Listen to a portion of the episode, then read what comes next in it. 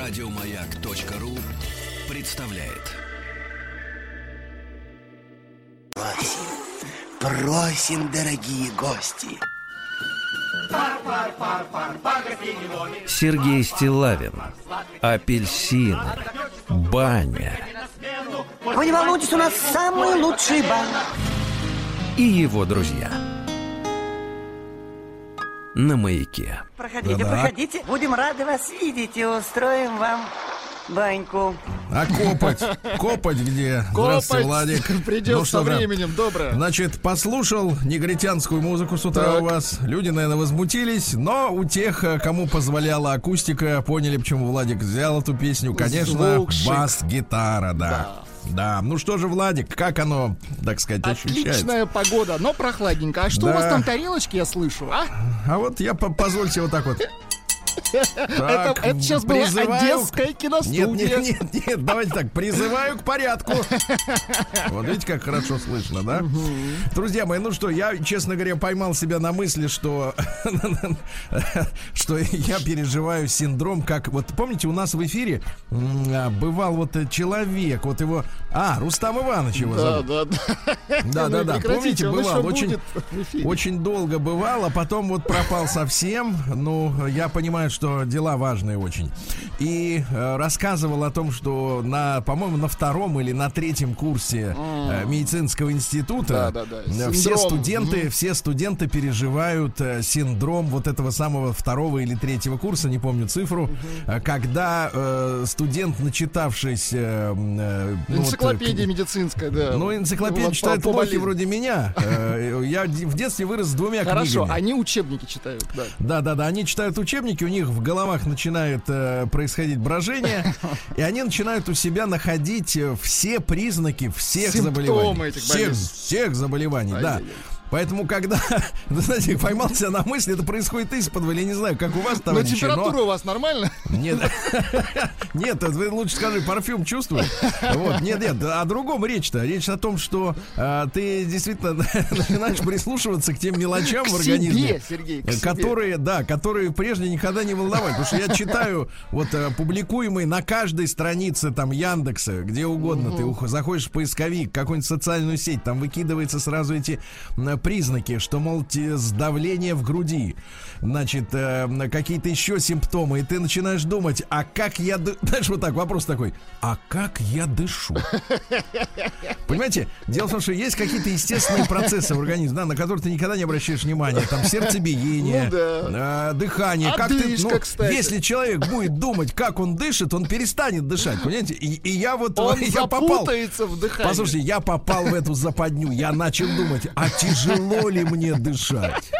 Или нет, понимаете? И я нахожусь в некотором, э, в некотором, я не договорился пока с собой, я пока не договорился. Значит, перейдем к, к омбудсмену. Перейдем. Давайте, э.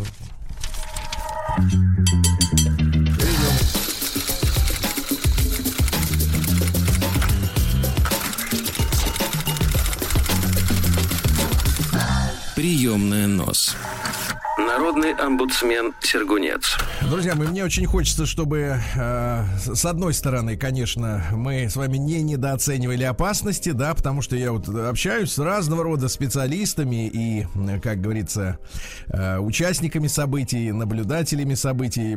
все-таки люди сходятся во мнении, что зараза серьезная. Но с другой стороны, э, ни в коем случае не превращать всю нашу жизнь вот в одну сплошную, как бы, вот Э, противостояние. фарс называется. нет, нет, одной единственной, так сказать, проблеме, да? Она, конечно, серьезная, но э, нельзя забывать э, и, конечно, о нашем празднике. Э, А то я смотрю, некоторые наши коллеги-то позабыли. Вот, о 9 мая. И хочу прочесть вам письмо. Оно пришло, давайте так честно скажу, не в этом году. Вот, не в этом году, но мне кажется уместным прочесть именно сейчас, вот в преддверии наших э, торжеств. Письмо наблюдения. Написала это письмо Марина. Э, Вот, э, дорогой Сергей, хоч- хочется поделиться с вами взволновавшим меня наблюдением. На весенних каникулах... О, весенние каникулы. Ну да, вообще, в принципе, значит, значит год Они не назад за пришло. горами, да. Нет, они прошли. Ну, это понятно. А, на весенних каникулах я, мой муж и сын впервые побывали в Чехии. Ну, а кто в Чехии не бывал, тот, как говорится, пивасика не пивал, да? Те времена. По-нашему, да-да-да. Ну, Чехия, да. На весенних каникулах я, муж и сын впервые побывали в Чехии. И неожиданно узнали ее вот с какой стороны. Оказывается, чехи очень гордятся своими замками и храмами, при этом печалятся о том, что многие из их королей, приходя к власти, не давали достойного развития стране. Ну, тут надо подчеркнуть, что чехи выступали в качестве э, местного населения, а короли-то все были сплошь немцы. Поэтому, э, собственно говоря, каждый, кто приезжает в Чехию, удивляется, насколько все по-немецки, а люди другие, да? И, соответственно, пи- пиво, как у немцев, как у колено, немцев. колено, как у, не- у немцев, да, а люди, как бы, другие местные, да. Ну, потому что руководители были все сплошь рядом немцы. Так вот, при этом, наверное, разбегались по всей Европе, где проводили время в праздности эти короли за счет ресурсов, накопленных эм, предками чехами. Все это понятно, но нас огорчило другое. Не раз от чехов прозвучала мысль, что они считают себя весьма мудрыми людьми, ибо, а дальше с заглавными буквами, не вмешивались во Вторую мировую войну. Ага. Сохранили своих людей и свои чудесные достояния. Правда, чешский гид уверяла, что им искренне жаль, что в те годы люди были вынуждены работать на заводах, выпускавших немецкие танки, как вы помните, да? Вот, а в школе, ну, там история такая для, не, э, так сказать, людей, не болевших в те дни, э, я имею в виду в хорошем смысле в школе, на уроках истории, что немцам по итогам Первой мировой запретили иметь свою промышленность военную, поэтому они, хитрозадые ребята, разместили свои заводы в Чехии. Да-да-да, и поэтому сталь там делали и все остальное. Ну Вот. Э, Так вот, м, в школе период Великой Отечественной войны проходит весьма быстро и поверхностно. Комментарий был такой. Это ваша война. А для нас это только небольшой эпизод. Ха-ха. Вот посмотрите, какая удивительная история. Когда мы спросили, Возможно ли сопоставить наши жертвы войны, павших э, за эту страну, в том числе, с жертвами вторжения в Чехословакию 68 года, она сказала, что народ помнит и ухаживает за всеми могилами. На следующий день эта тема пол- получила продолжение. Проходя мимо витрины, мы увидели в свободной продаже старые почтовые марки с изображением Адольфа Гитлера. Да ладно, ничего себе. Разговорились с таксистом мужчиной средних лет, хорошо владеющим русским языком. На наш вопрос, не запрещена ли нацистская символика в стране, он ответил, я могу выйти на улицу в такой форме, но не могу выкрикивать фашистское приветствие. И опять прозвучала мысль, что чехам удалось отсидеться, потому что раньше у местных королей было много родственников немцев. Ты посмотри, какая прелесть, а? Которые знали толк в истинной красоте и просто не могли бы разрушить ее. А на наш довод, что истинной красоты и в России было достаточно, а также родственников немцев у царей, Ответ был таков, что во всем виноват э, Джозеф Сталин, э, пославший народ, сражавший, сражаться с голыми руками. Э, В то, что русские были не голые, он особенно не поверил. Слова о том, что СССР предлагал помощь еще до вторжения, оставили его равнодушным, но зато он был уверен, что при любом раскладе у его народа все было бы нормально. У нас все было бы нормально. В общем, уезжали, переворачиваю бумажку, вы чувствуете. В общем, уезжали из страны с легким чувством разочарования. Нас тут вроде как уважают, стараются вспоминать русские слова, особенно если ты хороший клиент. Но, видимо, на некоторые вещи мы все-таки смотрим по-разному. Далее мы приехали в Вену. В Вену. Ну, то есть такой трип по Европе, как говорится. А тут они же рядом все там это, По ехать. памятным местам, да. Да, Мгм. час. А, и опять неожиданное продолжение. Около чумной колонны в центре города. Ну вот, кс- кстати, да. А, есть интерактивный музей истории Вены, рассчитанный скорее на подростков. Мы попали в группу с местными школьниками. В ходе экскурсии дошли до зала, который рассказывает о войне и о бомбежке Вены. Нас завели в подвальное тесное темное помещение, имитирующее бомбоубежище, включили звуки воздушной тревоги, падающих бомб, сотрясения от взрывов, видимо, есть сабвуфер, М, проецировали хронику на стены, а в конце голос русского солдата-освободителя на русском языке спросил Так. есть тут кто живой? Выходите, вы свободны. И дверь, закрытая на засов, распахнулась. Довольно впечатляюще получилось. Когда ведущая спросила австрийских подростков, вы знаете, чей это голос? Они все хором без заминки ответили, да, это русский солдат. Честно говоря, такой реакции мы не ожидали, а сопровождающая детей учительница еще и дополнила рассказ экскурсовода о мучениях людей во время войны. Вот такое небольшое наблюдение о современном отношении к войне в двух соседних странах. Но вот как все это понимать? Постскриптум. А тут еще вот новый клип группы Рамштайн. Ну, не тот новый, который снимался в борделе, uh-huh. а, так сказать, тот еще, который наделал шума 10-минутный, да, uh-huh. э, так сказать, с немецкой музыкой. Ну, в принципе, у Рамштайна вся музыка. Она и так немецкая, немецкая. ну, только современная немецкая. Но там особенно нет. Давайте так, а вот э, лого, Volkswagen хочет сделать логотип менее немецким, а Рамштайн делает музыку все более немецкой. Да-да-да. Так вот еще тут клип Рамштайна. Такое впечатление, что немцы больше осуждают фашизм, чем наши братья по крови, да, чехи. Вот такое наблюдение, ну, ребят. Письмо, Очень да. хорошее письмо. Прием корреспонденции круглосуточно. Адрес стилавинсобакабк.ру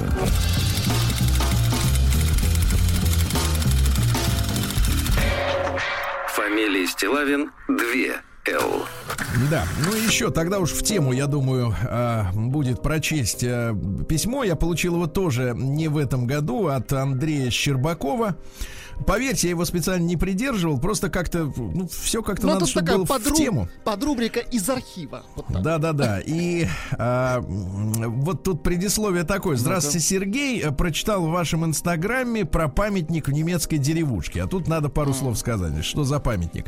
А, мы действительно ездили, а, ну, где-то года, год назад, наверное, это было. Может быть, даже полтора, вот, э, э, ездили в Германию, э, вот, снимать специальный наш проект, называется «Машины времени». Кстати говоря, позавчера на канале Большой Тест-Драйв вышла вторая серия этого проекта. Это когда автомобиль, выпущенный в определенный год, ну, родившийся, да, сопоставляется с той культурной средой исторической, которая вот окружала тогда эту машину. Ну, то есть основные события того года, музыка того года, фильмы фильмы, которые вышли в тот год. Ну, чтобы получше почувствовать вот сам продукт, да, в каких э, культурно-исторической да. атмосфере, да, он рождался. Посмотрите, пожалуйста, мы его делаем совместно с Сан Санычем Пикуленко. С, э, для меня это, ну, не, я не сказал бы учитель, потому что э, все-таки он глубоких э, инженерных знаний человек. Я все-таки гуманитарий, к сожалению.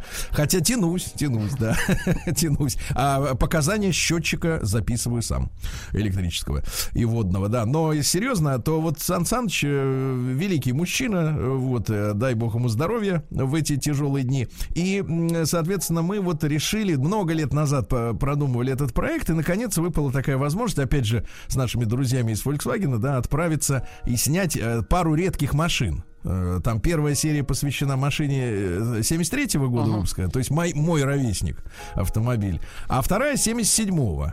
Ну, и там интересные технические подробности, то есть что в эти года появлялось на рынке только-только. Потому что это сегодня машины, в принципе, никого не удивляют, да. Удивляет, может быть, только дизайн и э, какая-то электроника в, в плане начинки там или в плане визуализации, да, медиа какие-то такие штуки. А тогда появлялись все более новые какие-то технологические uh-huh. решения продолжение еще в 70-е. Ну, в общем, интересная серия. Посмотрите на канале Большой Тест-Драйв проект «Машины времени». Так вот, в том городке, где мы снимали как раз вот эту вторую серию, мы э, оставили машину на пятачке, чтобы ее наш оператор Васенька как раз красиво снял, да, со стороны, ну, для монтажа.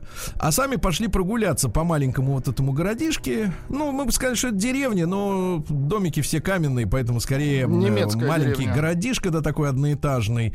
Все красиво, все ухожено. И вот местное кладбище, расположенное между обычными домами, то есть не как у нас принято где-то за чертой села, да, а вот прям внутри. И там стоит памятник, действительно, перечислены фамилии. Значит, памятник из двух частей. Сначала старый, то есть есть вот э, э, посвящена Первой мировой войне. И там uh-huh. перечислены фамилии тех э, жителей, которые ушли и не вернулись. Uh-huh. А потом с, по бокам к нему приделаны новые панели, э, где, э, так сказать, тоже сражались, оказывается, за родину уже в фашистской армии uh-huh. люди. И так все это как-то вот сразу и вместе. И те сражались за родину, и эти, причем э, некоторые, которые сражались за родину Второй э, раз? во Второй мировой, они умерли уже после окончания ее. Ну, такая вот история, да. Так вот, э, прочел в вашем инстаграме про памятник, э, пишет Андрей Щербаков. Полностью с вами согласен. В этом году я съездил в музей на в музей э, на Богородицкого по, на Богородицкое поле под Вязьмой. Поисковики там рассказывают, как в 41-м наши солдаты прорывались из окружения. И там есть письмо, найденное после войны в солдатском медальоне. Сердце сжимается в кулак. Прошу вас тему Великой Отечественной войны в эфирах не забывать. Я прочту вам эту, эту записку. Она, это фотография из как раз этого музея. Из записки бойца Красной Армии С.М. Крутого, найденной после войны. Дорогие русские люди, соотечественники, не забывайте нас. Мы, что могли бороться, боролись с фашистским псом. Ну вот, пришел конец. Нас захватили в плен раненых. Истекаем кровью. И морят голодом. Издеваются над нами. Гонят нас насильно в починки. А что дальше будет, не знаем. Много народу уже поумирало от голода и побили. Кто найдет эту записку, пускай ее передаст в любые органы власти, в сельсовет или в колхоз или в архив. Может быть, останутся люди живы кто-нибудь на русской земле. Не может быть, чтобы эти гады нас всех перебили.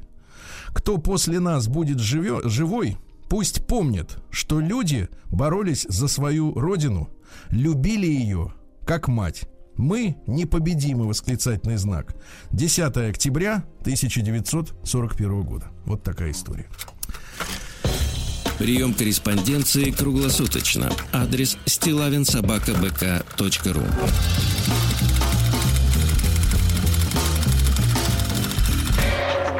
Фамилия Стилавин 2 Л. Да, да, ну люди, да, да, вот такая такая вот история у нас сегодня э, получилась. э, вот я считаю, что об этих вещах надо помнить э, постоянно, да, э, несмотря ни на что. Я я считаю, что в, в- в народе, в немцах, как в людях, не надо видеть врагов, да, но помнить о том, что э, был такой период в нашей истории, когда действительно речь шла о физическом нашем полном уничтожении, да, конечно, не- забывать нельзя одновременно. То есть вот как-то вот надо держать некоторый баланс, да, между памятью и между э, добрым отношением. Я лично, ребят, вот честно, я согласен в этом смысле со многими, наверное, историками. Э, Лично скорблю, что уже несколько раз вот в нашей истории именно Германию и Россию, ну не знаю, естественные процессы или э, намеренные э, нас э, лбами э, били друг с другом в качестве врагов. Потому что, видимо, не хотят, чтобы мы э, укрепились друг с другом, да, потому что немецкая технологическая мысль и наша, как бы так сказать, наше пространство, наши ресурсы вообще на самом деле могут творить чудеса. И, и могли бы, да, но вот не, да- не дают нам объединиться. Вот, но тем не менее, тем не менее, о тех зверствах, которые творились, забывать нельзя. Вот я считаю, это мое глубокое убеждение. В каждой семье, я думаю, что на эту тему есть кому что рассказать. Такая история у нас с вами. День дяди Бастилии пустую прошел. 80 лет со дня рождения. Ух ты, а ей уж 80.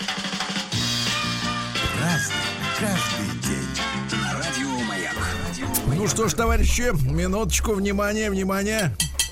Так, я записываю. А, Друзья мои, сегодня 23 апреля, сегодня прекрасные праздники. В этот день, вы представляете, одновременно, и мне кажется, это не случайно, в свой собственный день рождения помер Шекспир, во-первых, а не несколько южнее Сервантес.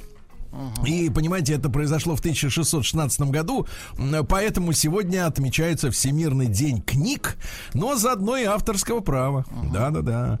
Э, Сегодня в Исландии первый день лета. Дело в том, что в Исландии у них нет, эм, в принципе, весны и осени. Понимаете, да? У них лето и зима. Сегодня у них началось лето. Но За лето них короткое, рады. да.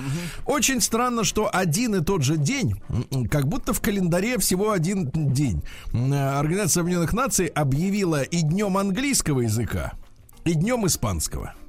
Вот смотрите, два самых, пожалуй, распространенных сейчас, да, ведь языка в мире. Ну, я имею в виду носителей. Вот. И почему-то в один и тот же день. Странно, очень странно. Э, В Германии, зато не странно, день немецкого пива в Германии. Das Bier. Я-я. О, да. День э, детей и национальной независимости в Турции. В Испании сегодня день влюбленных. Называется Сан-Хорди. И говорят, что в обычные годы э, Барселону буквально усыпали букетами красных роз. М, Есть у нас человек, который туда наведывается, да, вот периодически. Ну и, наконец, э, сегодня пару наших э, отеческих, отечественных праздников. Ну, во-первых, грустный. Э, Навий день сегодня. Это обряд воскрешения мертвых. Вот и посещение могил э, в славянской истории. А вообще хоронили в курганах тогда, Владик. Мгм, Вот так И было вот принято, да. да, и вот в ночь перед этим навьим днем э, сами вот эти навьи, это прилагательное, но используется в виде существительного. Это э, люди, которые э, были похоронены неправильно, без родственников, без обряда, ну просто случайно, да. Они встают, и от этого люди должны надевать на себя маски. Они назывались личины, э, чтобы те, которые встали, они бы подошли бы и не узнали вас. Вот. Ну и сегодня Терентий Маревный.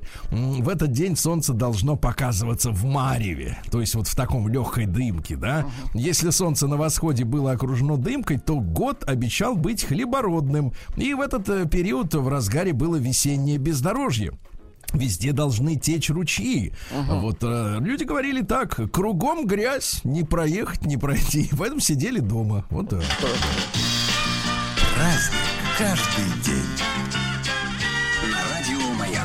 Ну что же, в 181 году до Рождества Христова в Риме открылся второй храм Венеры. Второй. Знаете, как есть Запасной, третья, что ли? есть третья улица строителей, есть второй храм Венеры. А туда ходили поклоняться римские жрицы любви. Ох. Да, да, да, ходили, говорят, дай нам, понимаешь, Венера, как говорится, деньжат побольше. Да, А в 303-м и что продлевали? Хорошего 303 клиента, да. Да, в 303 году в этот день по приказу римского императора Диоклетиана в Палестине обезглавили христианского воина Георгия Победоносца. Который позже был э, канонизирован. Ну вот, ну и вы знаете, всячески над ним э, издевались. В первый день стали его заталкивать в темницу ко- кольями. Так э, один из этих э, э, колов, ну кол, да, понимаете, да, об э, Георгия сломался. О, как. Вот. И представляете, и, и- и об него и копья ломались, и все. И, и ядом его травили, и ничто его не взяло. А потом взбешенный Диоклетиан, значит, соответственно, повелел отсечь ему голову. И тут вбежала, э, так сказать, в муж, э, в, в помещение жена его. М, Вот, Знакомая закрича- по дому. Мгм. да, сказала, «П- прости его, помилуй, не надо над ним издеваться. А тот и говорит, отсечь головы обоим. И вот так вот. Да-да-да. Лютый. Да, в 1564-м Уильям Шекспир, ну, якобы существовал такой человек, хотя ничего о нем э, доподлинно неизвестно, да. Ну вот, пожалуйста, э, верны мужьям шалуньи и насмешницы, а в маске благочестия ходят грешницы. Очень хорошо. Или, например, вот, э, люби всех, доверяй избранным, не делай зла никому. Хорошо. А? Хорошо, да. Или, например, женщина не может любить того, кто любит ее. Ну, это и, да. и Пушкин еще до Шекспира говорил, помните, да? Ну да. Ад пуст, все демоны здесь. Понимаете? В Смело, командировке, смелая да. заявочка, В да. командировке, да. А в 1605-м в этот день провозглашен русским царем-государем Федор Годунов. Ну, вы знаете, что есть прекрасный э, э, сериал из двух частей наши коллеги сняли. Вот, э, Годунов, да. Он точно Федор? э, он? Конечно. А вы кто, думаете он? Может, Бориска? Борис? Ну, может и Борис. А кто, какая разница, товарищ? Да вот, в любом никакой. случае, есть документальный фильм, понимаете? Смотрите. Федор Годунов. Я помню. Хороший фильм, кстати. Слушайте, а вы, я, так, к порядку. Вас-то надо прищучить иногда. Это такое нам А вы там, расскажете. вы там на это и говорите, что перестали врать, а я не верю. Да-да-да. Давайте. Вы хлеб у людей не отбираете. В 1775-м Джозеф Меллард Уильям Тернер. Это английский живописец, Ой, романтик, хороший, а, предтеча французских импрессионистов. Вообще он, папаша у него делал парики. То есть, да, потом открыл ци- цирюльню. Ну и э, Тернер был самым молодым художником, который удостоился звания королевского академика. Вот, э, говорят, постоянно свою технику э, совершенствовал, потому что изучал связь между архитектурой и геологией. Ну, то есть, как природа задумала и как делают люди. Вот, и обычно, вот представляете, он ведь писал, как говорится, акварелью. Вот, а техникой достиг э, такой, что и некоторым э, живописцам маслом не под силу. Вот, Ну, у него цвета просто отличные, да. Да, в 1791 Джеймс Бьюкинен, это 15-й американский президент, э, ну, который как-то слинял накануне гражданской войны. То есть так все обделал, что перессорил южные штаты с северными, и, в общем, В началась плохом война. смысле, да. Да. А в 1804-м Мария Таль- Тальони родилась. Это итальянская балерина. Она придумала танец на пуантах. То есть до этого бедные женщины, они были Они- вынуждены как бы голыми ногами как говорят англичане, барифутс. Вот. А э, она, значит, говорит, пуанты, да, пуанты, вот такая вот история, да. На них можно ведь, Владик, стоять, как говорится, вот... э, Часа три-то спокойно можешь стоять даже без э, опоры. Да. В 1835 году Николай Герасимович Помиловский, это наш писатель, учился он в Александро-Невском духовном училище, но оставил после себя очерки бурсы. Вот, да, бурсы, простите, да-да-да, бурсы. А в 1836 вышел первый номер, м, первый том, простите, сразу том из- издали, не номер, а том э, пушкинского журнала «Современник». Вот, читательского успеха, кстати, не было. Люди говорят, да ну, чушь какая-то, да. Вот, и было у этого журнала всего 600 подписчиков. Немного. А вообще, как поговаривают люди, ну вот в те времена таких вот э, почитателей-то у Пушкина тысяч пять, наверное, всего было. На всю Вот. страну. Да, на всю страну. Потом уж он народным стал. То есть он был сначала и народным, да. Значит, Георгий Порфирьевич Судейкин в 1850-м один из руководителей нашего политического сыска. Он был жандармским полковником. Он был убит завербованным им же Сергеем Дегаевым. То есть он завербовал, а того перевер- перевербовали народовольцы. И говорят, ты, говорит, своего кормильца застрели. И вот Дегаев, э, убийца, э, после партийного, значит, он бежал за, гру- за границу, а там его в Париже судили товарищи. Вот, его помиловали, говорит, ну ладно, раз ты Судейкина застрелил, но стучал, мы тебя помилуем. И он уехал жить в США, работал менеджером на химической фабрике. Ну, ты же знаешь, они террористы были большие химики, потому что... Иначе никак, да. Да. Сменил фамилию, был Дерга Дегаев, стал Александр Пел. М, Вот. Ну, а потом э, стал учиться в университете, докторскую диссертацию по дифференциальной геометрии Слушайте, защитил. башковитые все, да, вот а, эти вот. умный, да. Вот такая вот, вот видите, какие Террористы, террористы да. образованные были, да? Сейчас он смотришь на них, они бегают там в этих штанах, не бельмеса. Из одежды только штаны. Да, да, такие штаны, такие двое влезут туда, в эти штаны.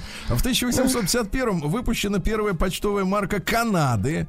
Вот. А в 1851 Петр Александрович э, Бадмаев родился. Это целитель э, предреволюционный. Ну, вот это вся вот э, общественная такая не то чтобы общественная, а вот вся эта клика, Распутин, Бадмаев, да. Но тогда это вот- мода была на такое. они да. вокруг, вокруг крутились, да, императорской семьи. Э, вот говорят, он тоже лечил по мере возможности семью, да. Лечил на расстоянии. Вот. да. Ну а потом, когда случилась, э, как говорится, революция, э, продолжал заниматься лечебной практикой, а потом за ним пришли чекисты. Да, и вот говорят, так сказать, все, поехали, собирались, и все.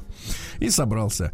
Так, что у нас интересного сегодня? В 1858 Макс Планк, э, ну, Макс это сокращенно, Макс Карл Эрнст Людвиг Планк. Максим Это- Планк. Да, немецкий э, физик, э, Нобелевский лауреат 18 года. Ну, соответственно, кванты это он от- открыл, придумал, да. Но самое главное, что человек-то выдающихся, ну, скажем так, художественных способностей. Да он умел доказать, что чайная чашка, представим себе Так, ее, имеет две ручки, развернутые на 360 градусов. Вот так. Вот так вот, да, ребята. Ну это сильно, да. Да, да, да. В 1867 королева Виктория и император французский Наполеон III отклонили план строительства тоннеля под Ла-Маншем. И уже Тэтчер Маргарет это дело, так сказать, возрождала. Ну и в 1880-м Мишель Фокин родился. Михаил Михайлович Фокин это замечательный основоположник классического романтического балета. А, Вот. Наш соотечественник, товарищ.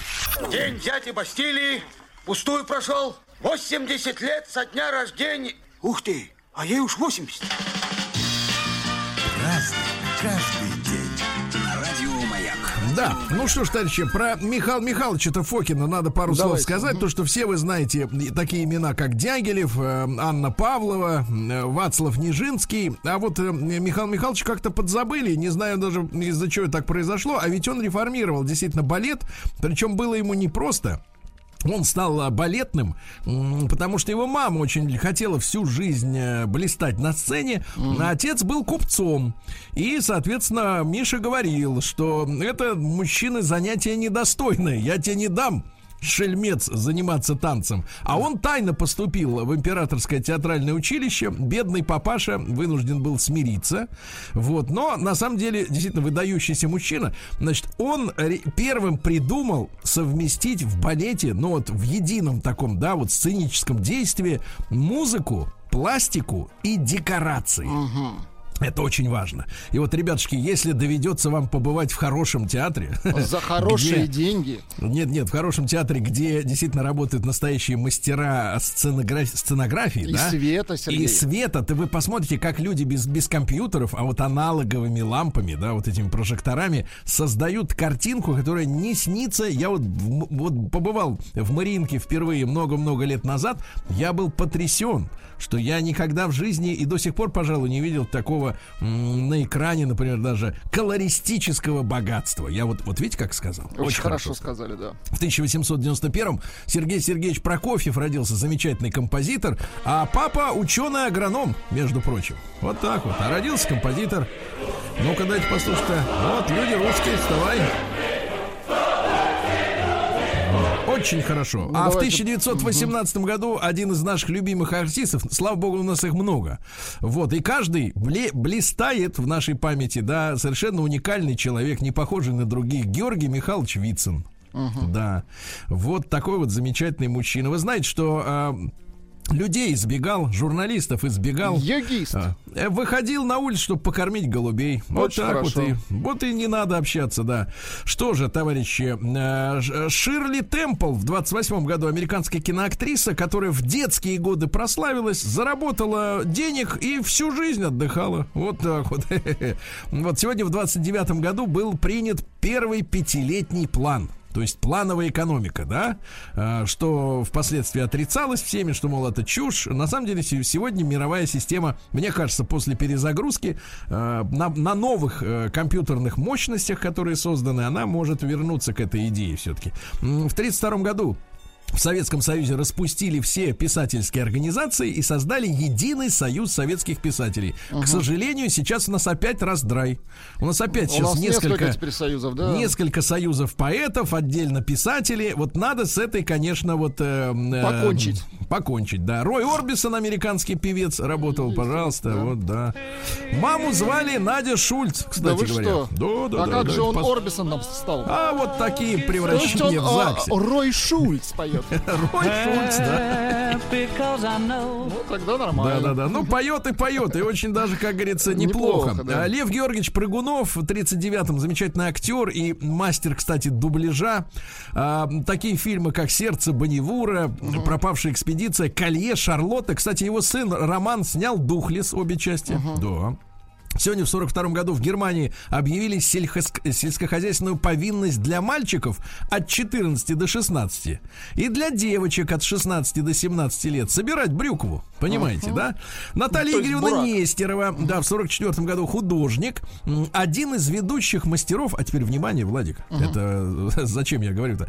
Один из ведущих мастеров карнавализма Карнавализм. М, Кар- Отличное Да, движение. Мне кажется, нет, в Бразилии его, его нет, точно подхватили. Нет, мой бы. мальчик. Нет, это ты примитивно мыслишь. Хорошо. И это меня огорчает. А Карнавализм. меня Вы, кстати, огорчаете вы с Федором. Очень сильно. И не только меня, кстати. Давайте дальше. В 1954 Майкл Мур, американский вот кинорежиссер, документалист, помните, там он э, Ну, Да, да, критиковал всю Америку и 9.11, да, и здравозахоронение у него есть фильмы, а теперь он что-то против Трампа по- пошел. Я что-то не понимаю, вот как вот это все. На 55 году родился Урма Сот, ну давно уже нет с нами его, к сожалению. Прекрасный эстонский теле- тележурналист, Советского помните? такого поколения, да. Да, да, да, эстонский, настоящий эстонский тележурналист, э, не без всякого национализма, ну вот э, телевизионное знакомство, да. Э, Павел, Павел Евгеньевич Смеянов, вспоминаем добрым словом, в 57 году родился, да. И надели тапочки, кидается Так это рок-н-ролл. Это какой-то Гарик Сукачев попсовый, да? А, сегодня в 64-м родил, родился театр на Таганке. Вот, понимаете, да, там и, и Любимов, и, да, и другие, да. А в 65-м году запущен первый советский спутник связи. Назывался он «Молния-1», чтобы можно было сигнал передавать из Москвы куда угодно, да. Но, ребята, все наше поколение, я думаю, и те, те ребята, которые помладше, помнят э, эту штуку. Потому что в 82 году появился компьютер ZX Spectrum. Да, да, да. Машина, которую наши в подпольно начали делать в 90-е уже годы, да, вот, ну, в конце 80-х. Подождите, Это он э, грузился с кассет. с кассеты, с магнитофона, да, и подключался к обычному телевизору. Вот, и что самое, значит, э, топ-3 игр. Ну-ка. 3D Death Chase. Второй Rebel Star. Третье All or Nothing. Вот, но я помню Балдердаш. Ну, Он все- на девятом месте. Все Что монохромные, да? да, что самое интересное, в 2015 году компания Retro Computers выпускала консоли под названием ZX Vega э, для ретро-игроков. Ты понимаешь, Владик, ты ретро-игрок. Вот, э, сегодня день-то, кстати, не веселый. Ну-ка. В 85 году провозглашен на апрельском пленуме коммунистами Курс на перестройку. Ага. Вот. Ну что же у нас еще интересного? А в 91 году, в этот же день, а, что интересно, совпадение какое? В Новоогареве Горбачев, который к тому времени назначился президентом, а, вот, так. и руководители девяти союзных республик подписали заявление о намерениях создать новый союз. 91 год, весна. СНГ, да. да. Вот, ну и э, что же у нас? И в 99-м, мой мальчик, Сегодня продолжились бомбардировки авиации НАТО Белграда, и они э, направили свои ракеты и бомбы на телецентр Белградский. 16 человек погибло. Что самое интересное, э, руководитель этого э, телецентра потом был осужден к 10 годам тюрьмы за то, что не вывел людей, зная о бомбежке из здания. Вот такая вот история. Вот что вам пишут, Сергей, что соскучились по вранью, наконец-то. Жарко топишь, ну а победитель э, оголтело клокочешь, Сергей. Да. Клокочешь. Сергей Стилавин и его друзья. Четверг. Кавердей. Ярко светит солнышко утреннее, дорогие друзья, в окна баньки родимой. Так же, как и в Омске. Войдите. А звук-то от тарелки не тот, не колокольный.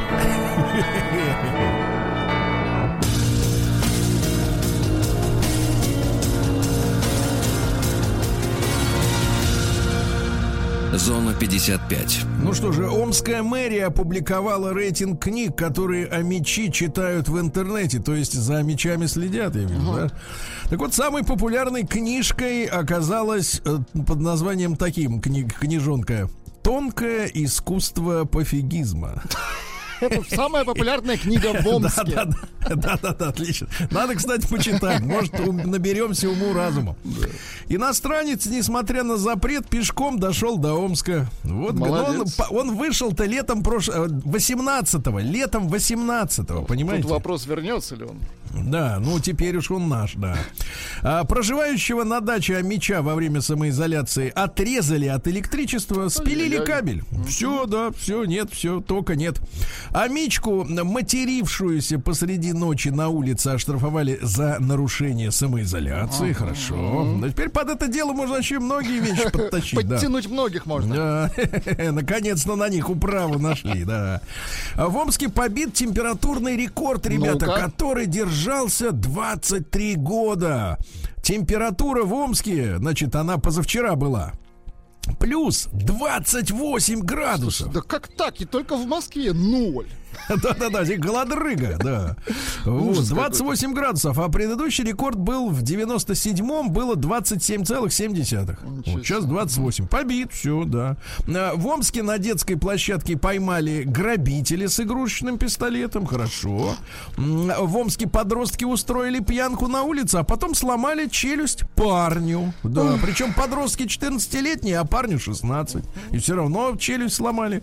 А мечи загрузили в машину 2000 кирпичей. Значит, Так. дело было так.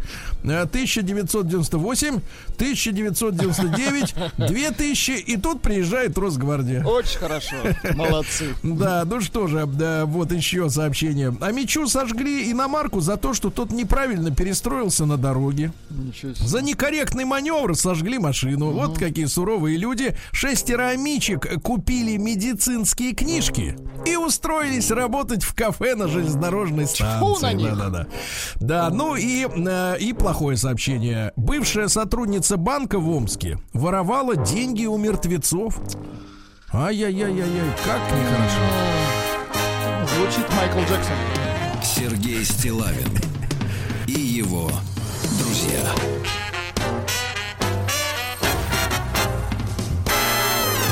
Да. Ну что же, Росстат э, опроверг, э, помните, в песне пелось, потому что на 9 девчонок по статистике 10 ребят, да? 10 Все не Росстат. так, ребята. В возрасте до 29 лет на тысячу женщин уже приходится 1050 мужчин. Ух ты.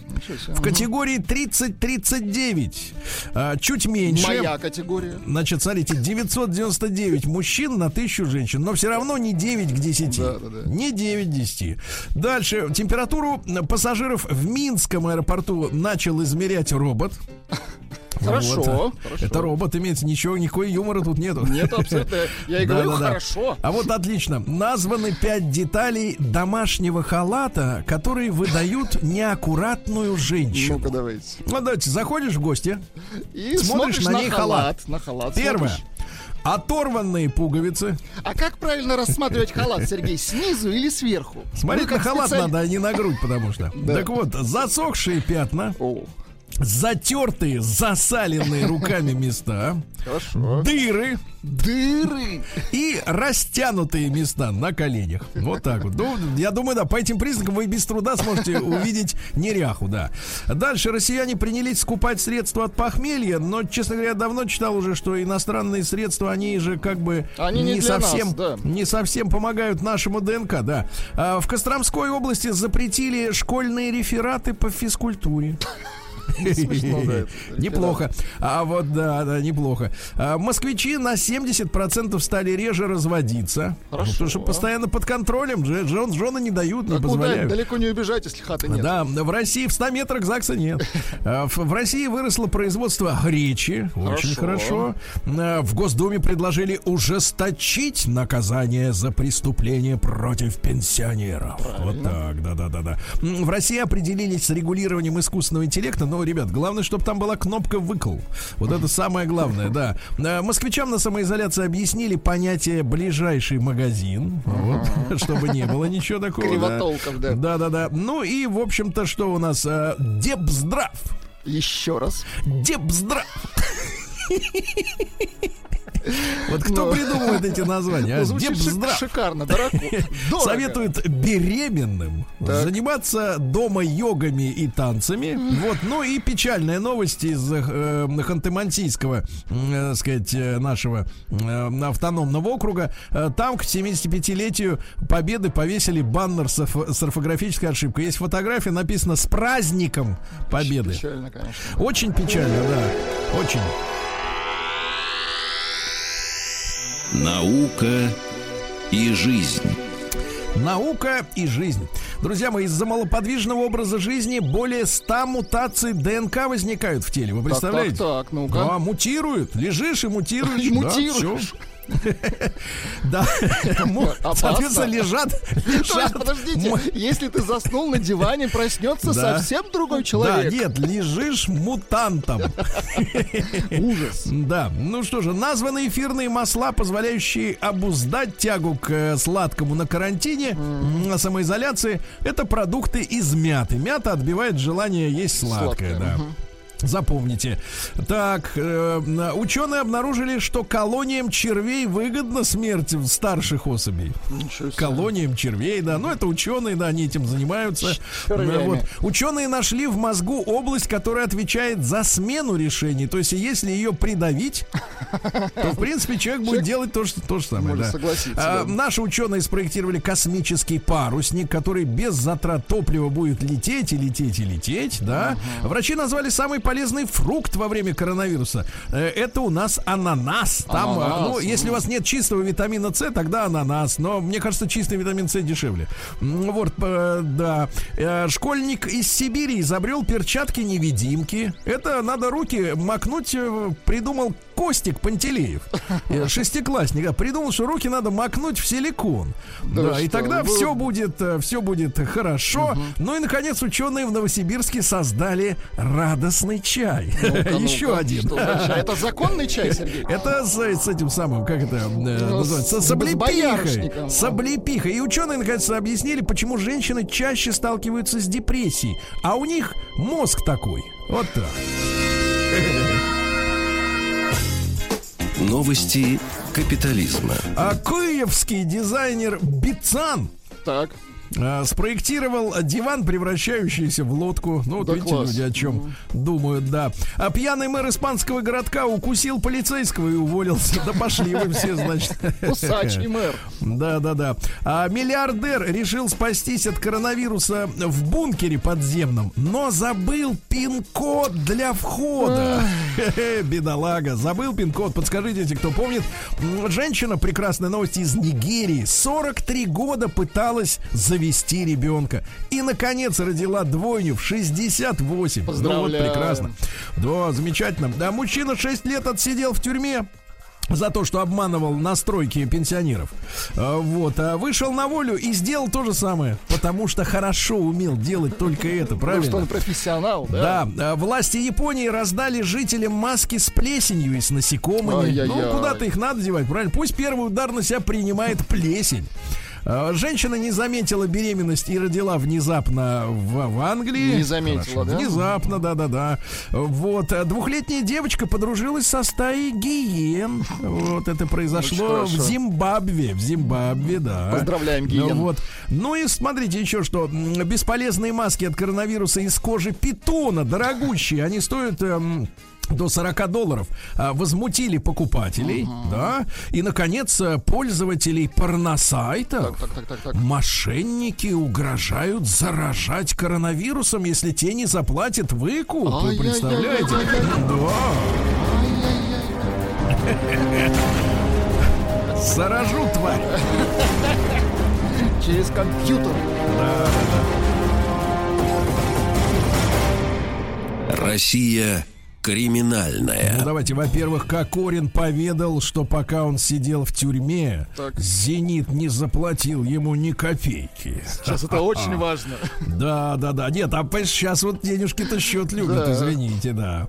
Жительница Севастополя грозит до четырех лет тюрьмы за попытку украсть мусорный контейнер. Ты представляешь, она похитила мусорный контейнер с автозаправочной станции, пыталась увезти ее в газели. Но ее вовремя поймали, прищучили, да. Что же, Друзья мои, москвичка написала заявление, вот, преступление наших дней. Давайте так. Итак, криминал наших дней. Давайте. Москвичка написала заявление в полицию на чихнувшего рядом с ней мужика. Хе! 58-летняя жительница Свиблова Свиблово хороший район. Мария сдала в полицию мужчину, который чихнул на нее прямо в лицо. В лицо. чихнул. Это противозаконно, Да, да, да, на отмашь чихнул. В Новосибирске ребенок застрял в аквариуме для улиток. Ты знаешь, что сейчас он там забыл в аквариуме? улитку, да, в Волгограде водителя наказали за ДТП с пьяным другом на капоте. То есть мужчина заслонял обзор, понимаете, да, и поэтому врезался, да. Дальше. Женщина отдала гадалке более миллиона семисот тысяч рублей, чтобы выяснить причины расставания с, влю- с возлюбленным. А я вам скажу, дорогая Вы- женщина, выяснила, видимо, причину. да? А причина такая. Дура. Вот это если откровенно, да, вот так по-честному. Мужчина нарушил самоизоляцию и избил женщину Это на вечеринке в. Москве. Мерзость, да. А она что туда пришла? Зачем, да? Эм, В Белгородской области молодой человек украл деревья из парка. Вот, О, видите. некрасиво. Ну и парочку сообщений. Э, Во-первых, белгородец пытался украсть у полицейских видеорегистратор на память, когда его допрашивали. А В Кузбассе сожгли магазин за просроченное пиво. Так. Вот, ну и наконец, э, э, давайте вот закончим вот, о, супер сообщение, Давайте. сообщение года. Инспектора ГИБДД в Кургане уволили со службы Так. за взятку роллами Филадельфия. Это Круто! Роллы, бери, бери.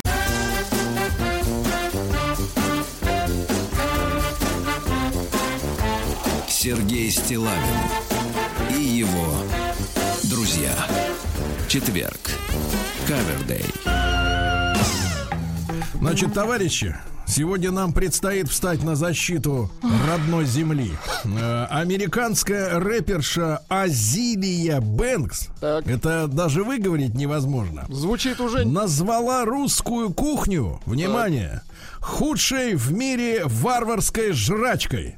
Это По ее словам, там гавкает? Минуточку, минуточку, сейчас, сейчас. По, по ее словам, этой, значит, рэперши, Так. я посмотрел на ее, так сказать, а, распутно одетой. А вы хотите послушать ее? э, Сейчас, сейчас, Хорошо. чтобы укрепить, смотрите. Хорошо.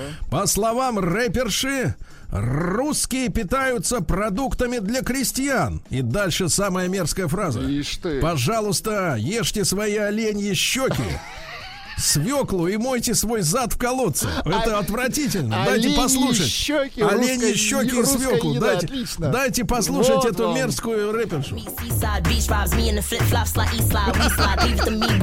Ну, это Мне отвратительно. кажется, мне кажется, это как раз вот и в колодце Это записано. песня про оленей щеки.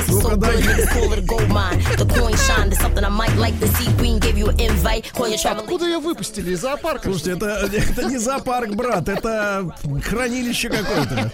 Значит, итак, э, назвала нашу еду худшую в мире варварской жрачкой. Ешьте свои оленьи щеки, свеклу и мойте зад в ко- Какая мерзость, а ну какая мерзость.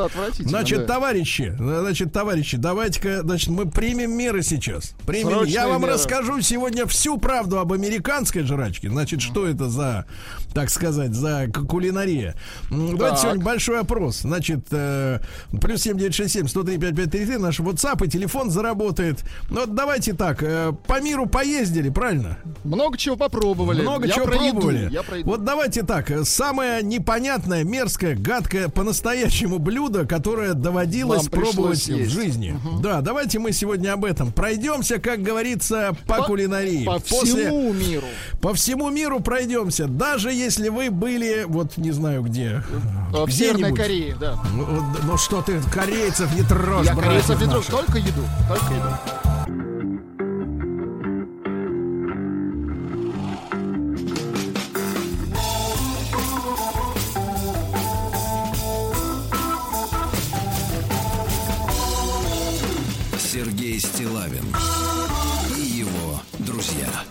Ну что ж, товарищи, э, американская, понимаешь ли, рэперша. Дай, дай нам эту рэпершу, Владимир, дай нам. Что этот человек может понимать в оленьей щеке? Вот тварь, да? Таторва. Короче говоря, зовут ее А- Азилия, не Алисия, ребята, а Азилия. Бэнкс. Назвала нашу еду худшей в мире варварской жрачкой. Э, значит, э, что мы питаемся едой для крестьян. С каких это пор тебя, тварь, крестьяне, которые кормят, стали ассоциироваться, значит, с мерзкой едой. Да и, что она наконец, знает про крестьян? да. Пожалуйста, ешьте свои оленьи щеки, свеклу и мойте зад в колодце. Ты знаешь, какая мерзость? Ну-ка еще раз на эту гадость. Короче, нет, from- варюга, конечно, конченая, это понятно. Но, э, значит, э, есть же действительно невкусные вещи. Я Да. вам скажу, ребята, что, э, конечно, американцев надо пожалеть. Их надо просто пожалеть, потому что ну вот она из э, негритянского населения, да, и я вам объясню, в чем проблема. Проблема в том, что э, если вы идете по Манхэттену, м, ну вернее шли, э, вот, и видите, например, Макдональдс, то по большому счету там большинство обитателей Макдональдса на Манхэттене это чернокожие. Так. Вот, это не, это не имеет ничего общего с ресторанами, действительно, которые у нас. У нас они действительно выглядят как рестораны, и там сидят обычные люди. Там, значит, все четко делится. То есть богатые э, выглядят спортивно и питаются в хороших ресторанах. Люди бедные, толстые, как правило, жирные. Вот, и среди них много меньшинств этнических и, значит, расовых, да. Ну и, соответственно, они питаются вот в забегаловках. Фастфуд. И да, и, и понимаете, вот мы однажды были в командировке, и на завтрак подали в приличном отеле, в приличном отеле, там 4-5 звезд, э, мерзкий, мерзкий омлет резиновый, сделанный из какого-то реально вот, я не скажу, Из резины. фекалий, да, но резиновый омлет просто химический, просто нереальный. И они на этом воспитаны, понимаете, они на этом выросли. Естественно, для человека, который с детства ест резиновую еду. Слушайте, а самое потрясающее то, что чем э, угостили однажды американцы, мы прилетели на автосалон как-то, ну, понятно, перелет, джетлаг, все, все сложно, пошли снять стресс, как говорится, да. Взяли закуску, говорим, какая у вас тут самая классная в Детройте закуска? Так. И знаете, что нам принесли? Нам принесли маринованные огурчики в кляре. Да, это Маринованные огурчики в кляре. Ну как Да я было? даже, я даже в бреду не придумаю такое сделать. А они на этом выросли, понимаете? И, естественно, рецепторы заточены под всякое вот это фуфло и, и нормальная еда. Ну, оленьи щеки, вот люди пишут, оленьи щеки, это же деликатес. Это только кровососы могут Да, есть да, э, да, оленьи пишут. щеки. Это дорого. Вот. А она не, не понимает ничего. Она Давай, не да. в теме. Ну давайте, смотри, пар- пару сообщений, там Вячеслава, значит, который поездил по миру, может быть, что-то чем-то чего, да, травился. пробовал. Ну вот, пожалуйста, из Татарстана э, Антон, набережные Челны.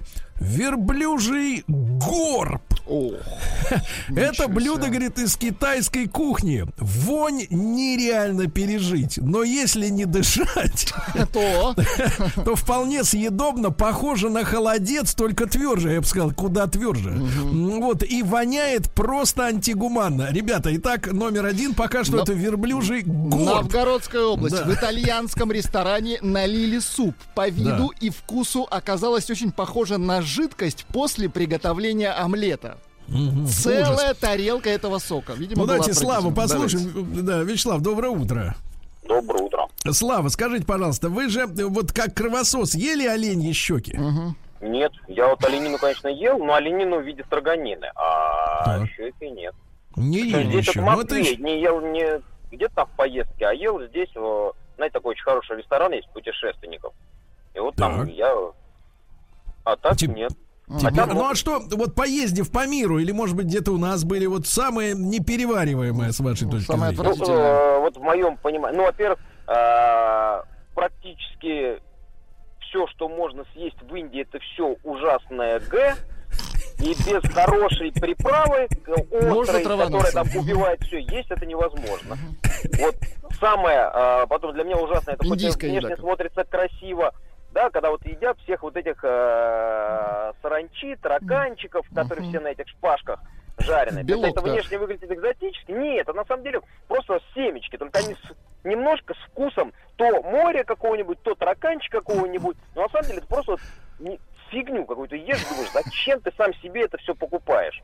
А я, к сожалению, с этой, хоть вы так ее сильно обзываете, я согласен, что наша кухня, ну, по сути дела, это отсутствие кухни, кроме жареной картошки с селедкой, ну, что здесь еще? Жареная картошка с селедкой? Ну, а что еще из русской кухни? Можно Вяче- сказать, что, ребята, Вячеслав, да вы извращенец. Как жареную Ополчите картошку с селедкой? себя. Нет, Да. я говорю, как я перечисляю, я не, не- не совмещаю, а перечисляю. Что Ну. может быть из русской кухни, что Ну. можно показать всему миру. Там, э, я А считаю, грибочки? А грибочки маринованные? квашеная капуста. Да, лучшая ну, закуска. Ну, ну, ну, ну, что Ну чё, ну-то? Ну а соленые огурчики с Вот. Пупырками? И, Славик, и ну что ты? Сергей, так как вы тоже Ну. путешествовали более чем достаточно в жизни, я считаю, что... вы Достаточно, спасибо, все, так. Видишь, ты перешел Ну. на вот это вот. Не, ну слушайте, ну, вот, вот. на вот это Спасибо, Слава. Значит, ребят, давайте 728-7171 наш телефон. Э, Самые ужасные э, кулинарные впечатления, которые в вашей жизни случились. Вот смотрите, э, э, значит, товарищ Закиров из Москвы пишет. Хуже русского холодца. Так. Ты смотри, он крошит На- батон, на то есть кого? Да, холодец. да, да. н- да. Льет. И корейской дровяной колбасы. Дровяная. Кстати, на тему, ребята, корейской кухни. Мне, помните, к нам кореяночка приходила Мгм. в гости? Да-да-да-да. Мы с ней познакомились на Сочинской Олимпиаде. Хорошая девочка. Блогерша и все дела. Вот, и она принесла в подарок корейскую, сейчас погоди, выгнанную, по-моему, из дерева водку. Да, да, да. И она Вот уж что упакована очень самое... дешево была, да. Вот уж что самое мерзкое, да. Но это как бы напитки, а мы о блюдах говорим. И корейской дровяной колбасы может быть только корейская райскейк. Дровяная Р- водка. Райскейк. Они считают это деликатесом. Короче, рисовая мука заливается водой, добавляется фасолевая паста. Ужас. Ужас, да. А, А, м, Пермский край. В Шанхае пробовали китайские конфеты. Ощущение, что съел горсть песка. А, полная. Александр Перемесу 40 лет. Но дело в том, что на Востоке действительно со сладостями у Ну, них, там так сказать... своеобразное понятие Да, да, слад- да. о сладости. Да, давайте Валеру из Югорска. Валерочка, добрый день. Да. Доброе утро. Да, Валерочка, ну, пожалуйста, вот самые не- негативные впечатления от кулинарии где были? Вот они, как ни странно, ну я был и в Азии. В Азии, наверное, такая самая, как, ну не сказать уникальная, но необычная, конечно, э, пища. Я представляю, что в Африке, конечно, творится, но э, именно в России я попробовал блюдо, вот от которого меня реально чуть вот, наверное, до сих пор воротит. Я в Краснодарском крае, когда в армии служил, Так, я так. попробовал коровье вымя тушеное. Ох, так, так, так, О, субпродукт. как там люди Погодите, погодите, облизывали а как это, это, Но- это суп или второе, что это? Ну, без Это молока, как Сергей. хочешь. Причем, причем я сам был поваром на кухне, и я его готовил. Но вот меня воротило от одного только запаха. Есть И я вида. его не мог, но просили добавки. Это просто вообще нечто. Погодите, скажите, пожалуйста, а сосцы, они прожарились? А ну прекратите. сосцы их, наверное, лучше подавать Жареными. чтобы они хрустели. Да, да, спасибо, спасибо, мужчина, да, прекрасно. да. Коровье- Да, из Тюмени в Париж. Представьте себе Париж. Ну, видели на картинках, да? Хороший ресторан, филе миньон легкой прожарки. Это просто сырое мясо. Не стал есть. Шеф ресторана долго спрашивал, что случилось. Ну, это, конечно, такое, в- ну, не, ну, по крайней мере, не мерзкое. Это надо к этому привыкнуть. А вот Ольга пишет. Так. Знаете, вот есть такая вот есть- такая особенность, что ты же Э, Ты же вот к некоторым просто вкусовым ощущениям, как говорится, не готов, да? Не готов. И вряд ли будешь готов. Вот смотрите, э, самое страшное блюдо я ела в чувашской деревне. Ну-ка. Друзья мои, а видите, у нас же как бы богатая очень кухня. Вот когда Славик говорит нам, что у нас ничего нет, Кроме у нас полным-полно, картошки, да. у нас наша страна богата разнообразием, понимаете? И я вот э, уже много лет мы с Ивановичем выступаем за массовый э, внутренний туризм, потому что, в том числе автомобильный, потому что вкусовые истории в каждом отдельно взятом регионе, да, они очень интересные. Вот, а, э, но надо их уметь, как бы так сказать, распознать. Вот смотрите, Оля пишет, да?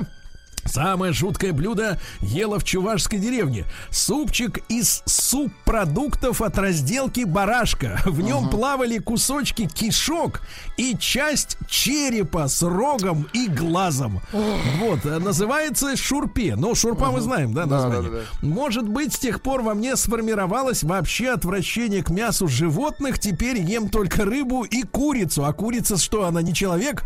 Вот, Ольга из Свердловской области. Видите, Шурпа не- с глазом, Сергей. Видите, товарищи не вкусно. подготовили морально, морально не подготовили. Он в итоге вот теперь, видишь, курицу ест. Ну, да. Давайте Сашу из Кургана послушаем. Александр, добрый день.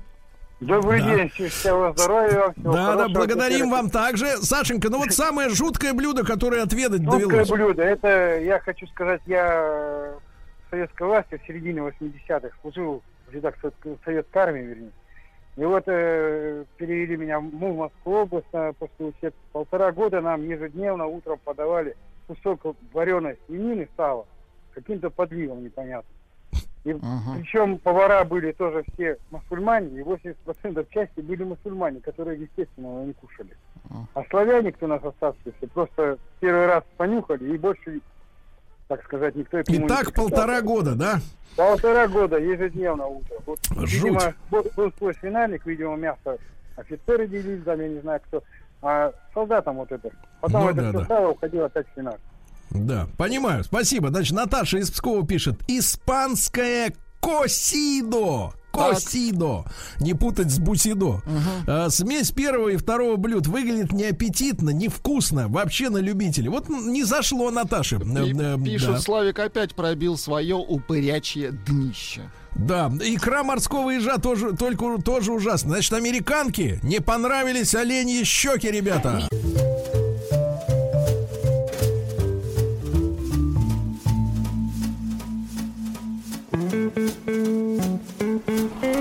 Сергей Стилавин и его друзья.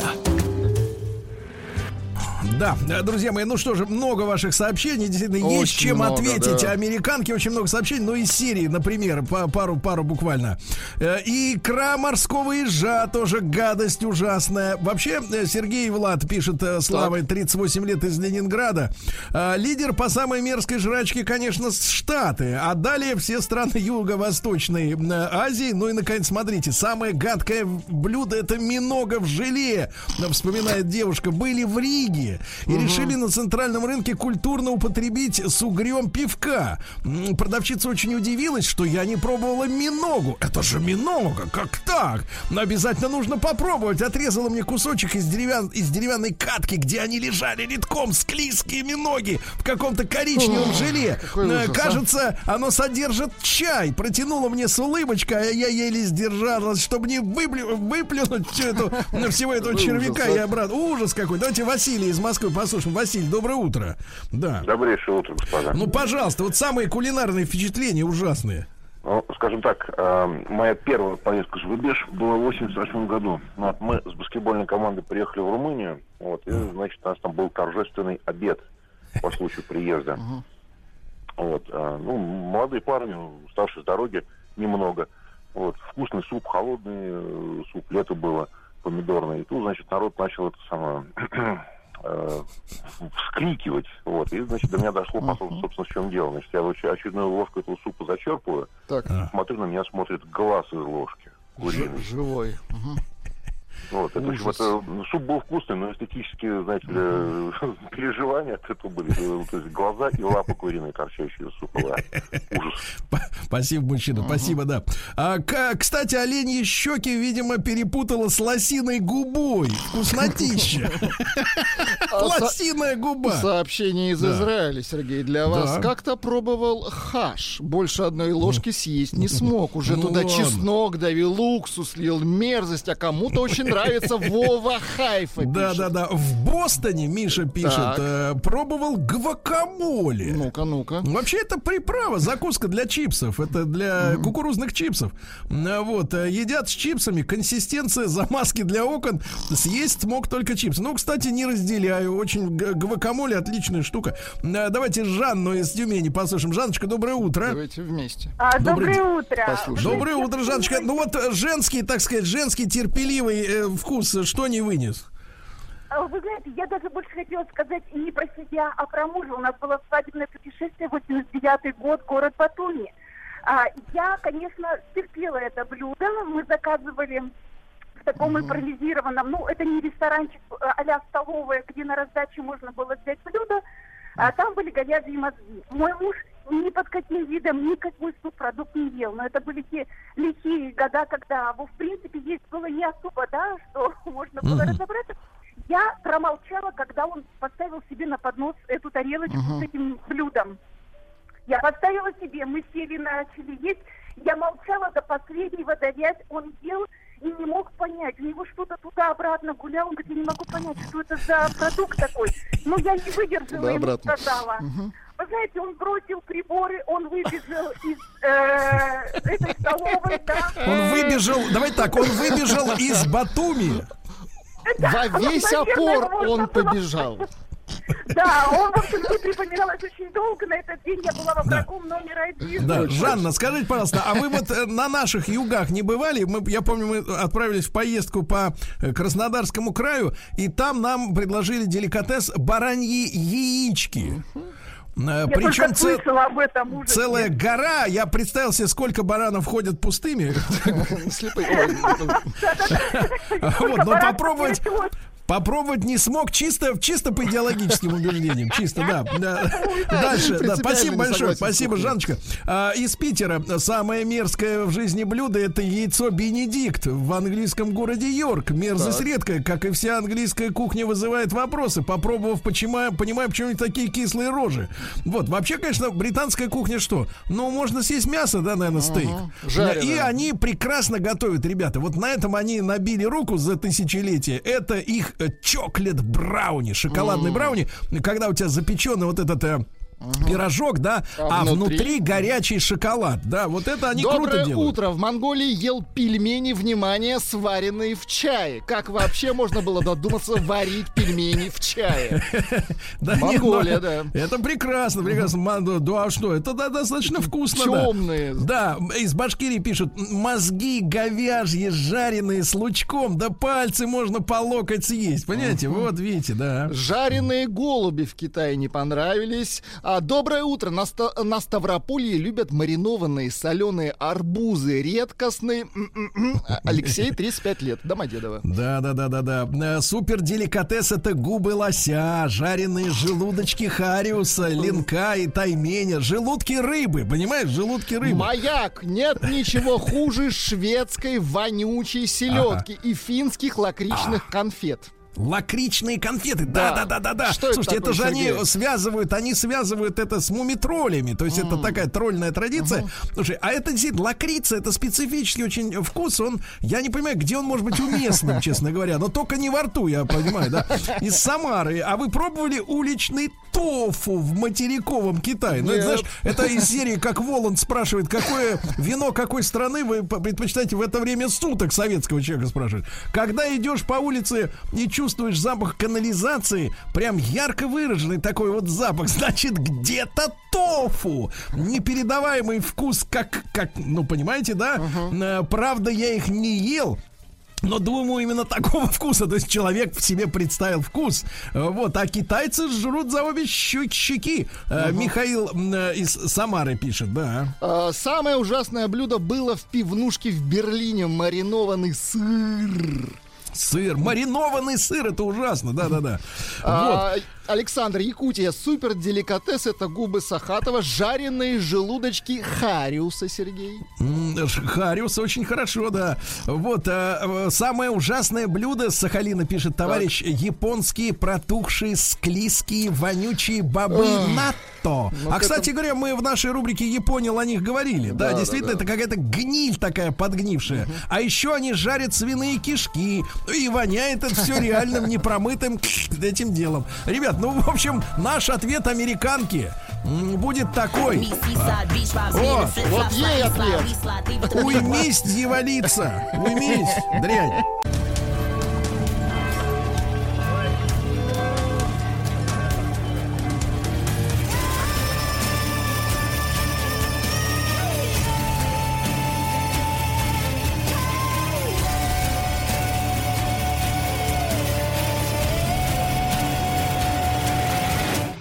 История и болезни.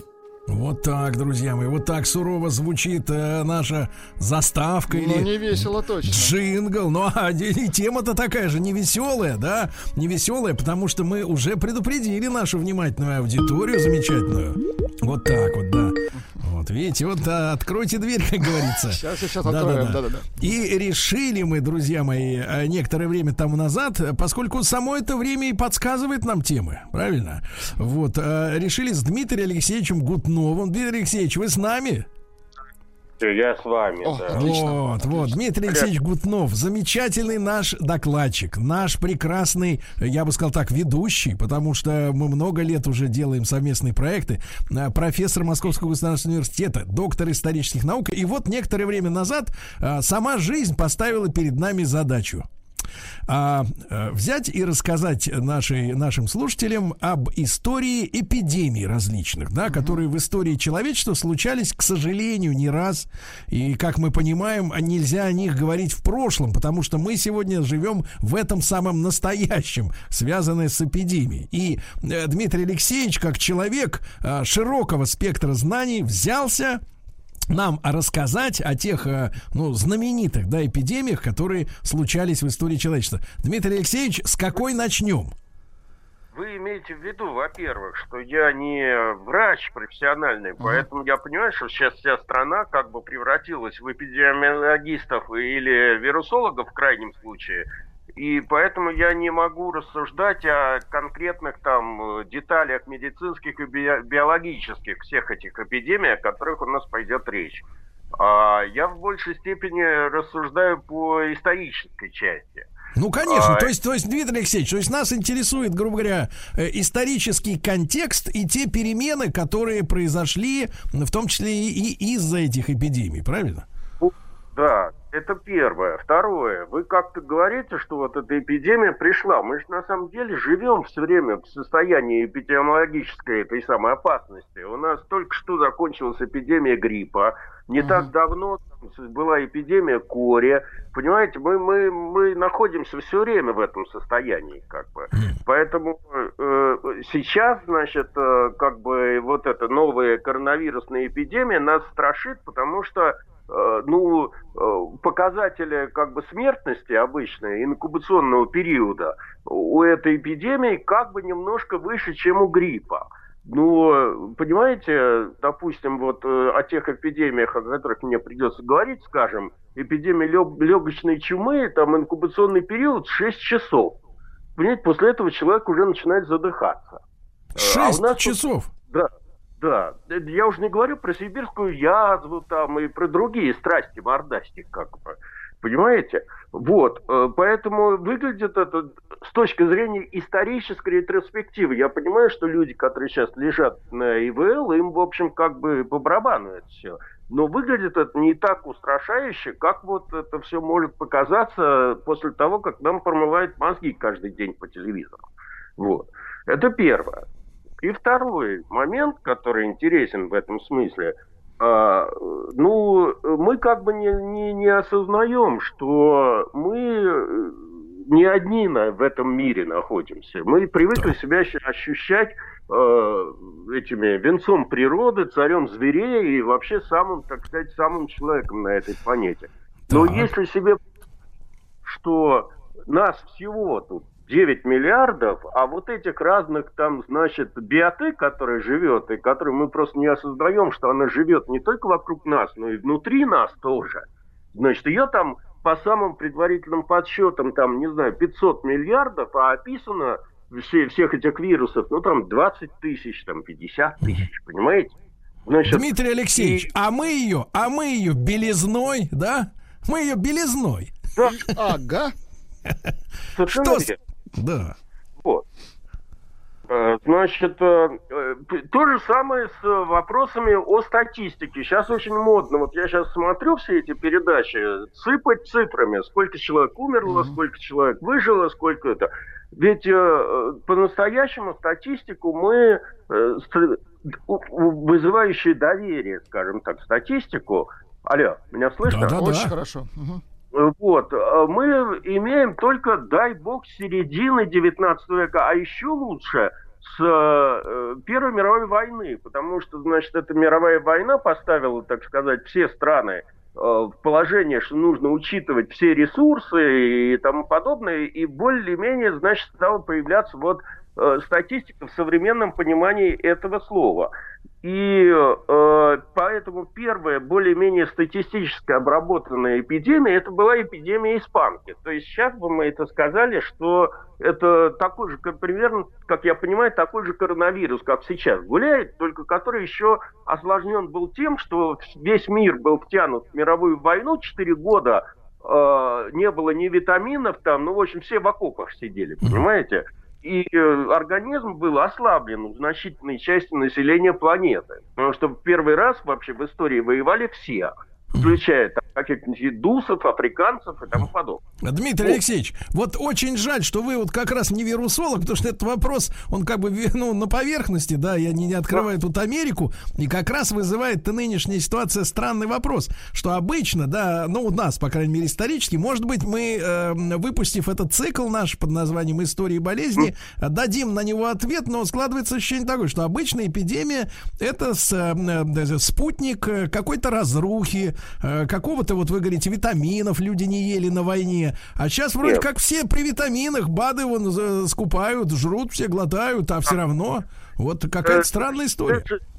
Почему, почему, значит, вот эти вот э, организмы, которые как бы жили там, не знаю, энное количество лет, э, даже столетий или тысячелетий, и мы о них не знали, вдруг стали заявлять о себе, ответ на этот вопрос, он, э, ну, во-первых, его нету как такового исчерпывающего, но то, что я знаю по истории, то очень часто это все происходило из-за климатических изменений.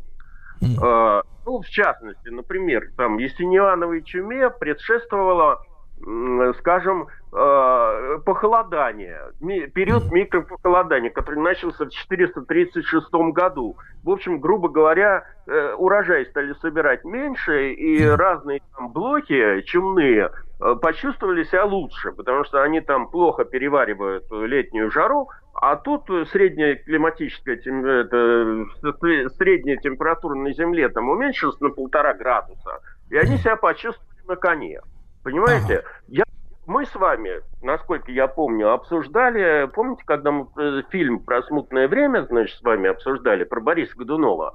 А, ведь смутное время началось с того, что опять же у нас начался голод. А голод от чего начался? От того, что чуть-чуть похолодало, э, начался голод, а вместе с ней моровая язва. И тут была не чума, конечно, а там как, какой-то вид э, этих всех э, заболеваний э, кишечные, там типа холеры, э, тифа, вот этих всех вещей. Дмитрий А, Алексеевич, но- то есть смотрите, то есть смотрите, если мы м, обернемся, да, посмотрим на э, среднюю температуру, да, то, ну, э, мало кто, мало кто э, будет спорить, что эта зима какая-то была выдающаяся по теплой погоде, да, ну и вообще как-то климат меняется. Что, что э, температура на планете повышается там где-то на полградуса. Это есть влияние, э, так сказать, человека. Я уж не знаю, чье это влияние. Сейчас я вступать как бы в эту дискуссию не буду. Но почему мы думаем, что только на нас это все влияет? Это также влияет на другие, на другие, так сказать, э, биологические организмы, в том числе и микрофлору.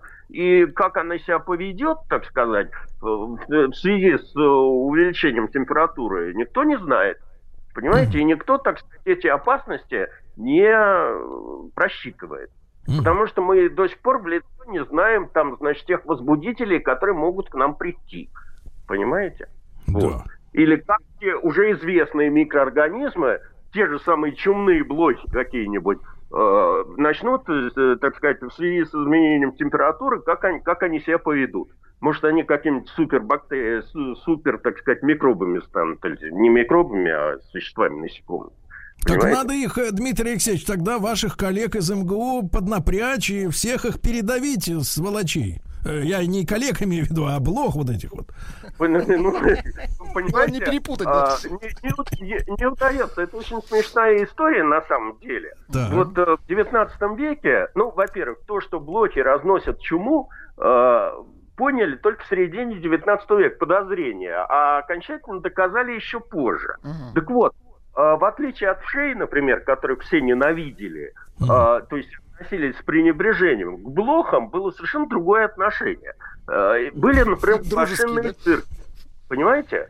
А, Мы цирк? об этом забыли, но э, реально люди зарабатывали деньги, что устраивали блошиные цирки, где там какие-то блохи, там, ну, не на велосипедах катались, но какие-то повозочки маленькие То есть такая водили. дрессура блошиная. Понимаете?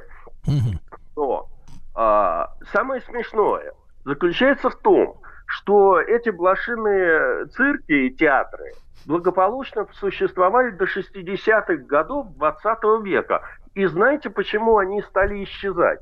Любопытно. Не потому, что интереса к этим блошиным циркам стало меньше, а потому что человеческих блох, то есть блох, которые, в принципе, раньше жили там на каких-нибудь крысах или мышах, потом переселились на людей, из-за роста э, наших стандартов чистоты и гигиены, значит, они просто стали исчезать как класс. Понимаете? Красную книгу надо было занести их тогда. Да, в такой момент, значит, либо надо было разводить блок специально, но это уж слишком, да, Да, было бы. Э, Либо, значит, закрывать эти блошиные, так сказать, представления.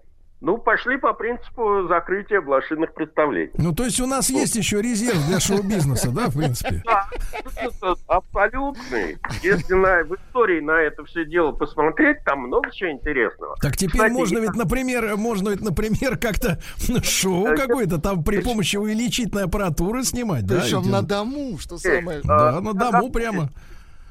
Готовясь к передаче, а, Да. поскольку по э, скайпу не могу рассказывать всего, что я знаю. И вообще формат у нас э, не, не такой широкий. Поэтому можете посмотреть, у меня есть канал в Яндекс.Дзене, прям Дмитрий Гутнов, вот где все то, что я не успеваю вам рассказывать, я выкладываю. Дмитрий Алексеевич, там- я думаю, что ваша фраза прозвучала «не могу все рассказывать». Я думаю, что на допросе вы расскажете уже всю. Если, свидетелем будете вы. Да, Ну, свидетелем согласен, свидетелем согласен, да. Хорошо, Дмитрий Алексеевич, ну вот вводная часть понятна, и натолкнули нас на мысль действительно м, обратить внимание, посоветовали на изменения в климате, да, логично. М, Вот, а мы что же, с какого периода-то начнем? Вот как раз э, по Древнему Риму пройдемся? Не, мы с вами сначала как бы э, не, не- древний Ри- первое вообще говоря, ну, во-первых, надо разобраться с одним вопросом. Так. Э, какие, какие болезни мы с вами будем затрагивать? Потому Так. что из тех болезней в истории, которые как бы причинили множество вреда человечеству, э, были э, на первом месте стоит чума, которая считалась бичом божьим, и долгое время ее как бы вообще не знали, чем лечить. Затем холера, ну, может быть, оспа потом, да, потом холера. Вот, эм, э, потом тиф. Э, и потом уже идут вот, да, ну, 19 век, он еще принес кучу болезней, которые тоже опасные. Типа, ну, сейчас это Эбола, а вот в 19... Почему, почему, например, европейцы так не смогли колонизовать Африку в полной мере? Потому что они не смогли жить с э, желтой лихорадкой, которая свирепствовала. А как Понимаете? же вот э, негритянцы? А нету такой проблемы, они с этой желтой лихорадкой живут э, веками. Припи- Припевающие. Никаких проблем у них э, по этому поводу нету. Тут, кстати Вот. говоря, вот э, люди-то начали задумываться, а почему в Африке э, эпидемия не приобретает нынешняя такого размаха, как, э, как говорится, в кавычках, в цивилизованной Европе. А А вот, почему? может быть, тоже с лихорадкой связаны какие-то антитела? Нет, Нет, это связано с чем? А, Это прежде всего связано с э, э, путями, по которым передвигаются эти все эпидемии. А э, на самом деле, значит, первая там более-менее широкая эпидемия, она произошла в Афинах во время Пелопоннесской войны. Она еще называется чумой Фукидида, потому что историком, который, значит, описал это все дело, был, э, значит, греческий историк Фукидид. А эпидемии идут вслед за купцами и вслед за торговыми караванами. Поэтому чем интенсивнее товарный обмен, и чем Торговля. интенсивнее обмен э, людьми, э, перемещение людей, тем больше опасности этих всех эпидемий. Поэтому, собственно говоря, Да. и сейчас под угрозой находится туристический бизнес. Потому Да, что после Дмитрий того, как- Алексеевич, Дмитрий Алексеевич, мы продолжим сразу после новостей. Продолжим.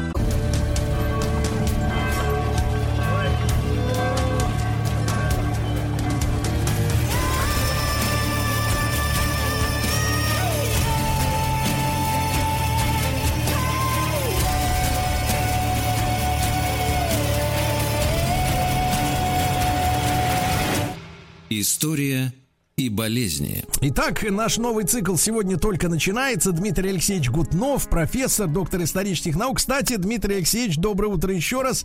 А с вами Доброе. уже не то чтобы в дискуссию, а как бы вот э, в помощь э, прислала сообщение Маша, так она подписала свое сообщение, биолог.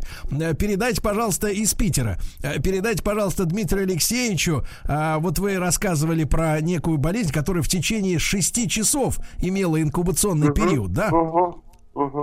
Да, так вот, Алло. чем смертельнее, да, чем смертельнее болезнь и быстрее инкубационный период, тем меньше, чем меньше успеет носитель разнести ее вокруг. А длинный инкубационный период коронавируса ведет к тому, что случилось сейчас. Заразился весь мир. Вот, а вирусы, Да. подчеркивает Маша, это не организмы, это бактерии. Их можно, так сказать, э, это бактерии, да. Пожалуйста, не путайте. И да, поэтому... Кли- всё- э, э, Да, да, Это ну все, все понятно, но надо иметь в виду, что жизнь, особенно в древности, была очень скучной, поэтому один человек, спускаясь там с трапа корабля там на этот переполненный рынок в Константинополе, заражал сразу там немыслимое количество людей. Понимаете? Поэтому это вопрос такой философский. Да. Алло. Да, да, да. Вот. Э, Я так понимаю, что общество хочет крови, хочет, чтобы я быстрее начал рассказывать об ужасах исторической этих крови, да. Ну, да, Да, да нет, э. нет, мы как бы уже напуганы, поэтому хотели бы, хотели бы гуманного подхода. Хорошо. Да, значит, первая большая эпидемия, описанная в истории, я хочу сказать, что на самом деле следы этих эпидемий можно искать везде. Там еще в эпосе о Гильгамеше или в библейских, так сказать, ряде сказаний библейских пророков э, упоминаются эти эпидемии. Но та эпидемия, которая была описана более-менее уже полно, это была вот эта вот афинская чума э, или чума Фукидида. Ее называли чумой, хотя подозрение о том, что это была именно чума, в общем, они витали в воздухе века так с с 18-го и получили свое, э, ну, материализовались, и, в общем, было доказано, что это не чума, а нечто другое, только уже в 21 веке. Но по, э, по, значит, э, по ходу событий, в общем, это все развивалось таким образом.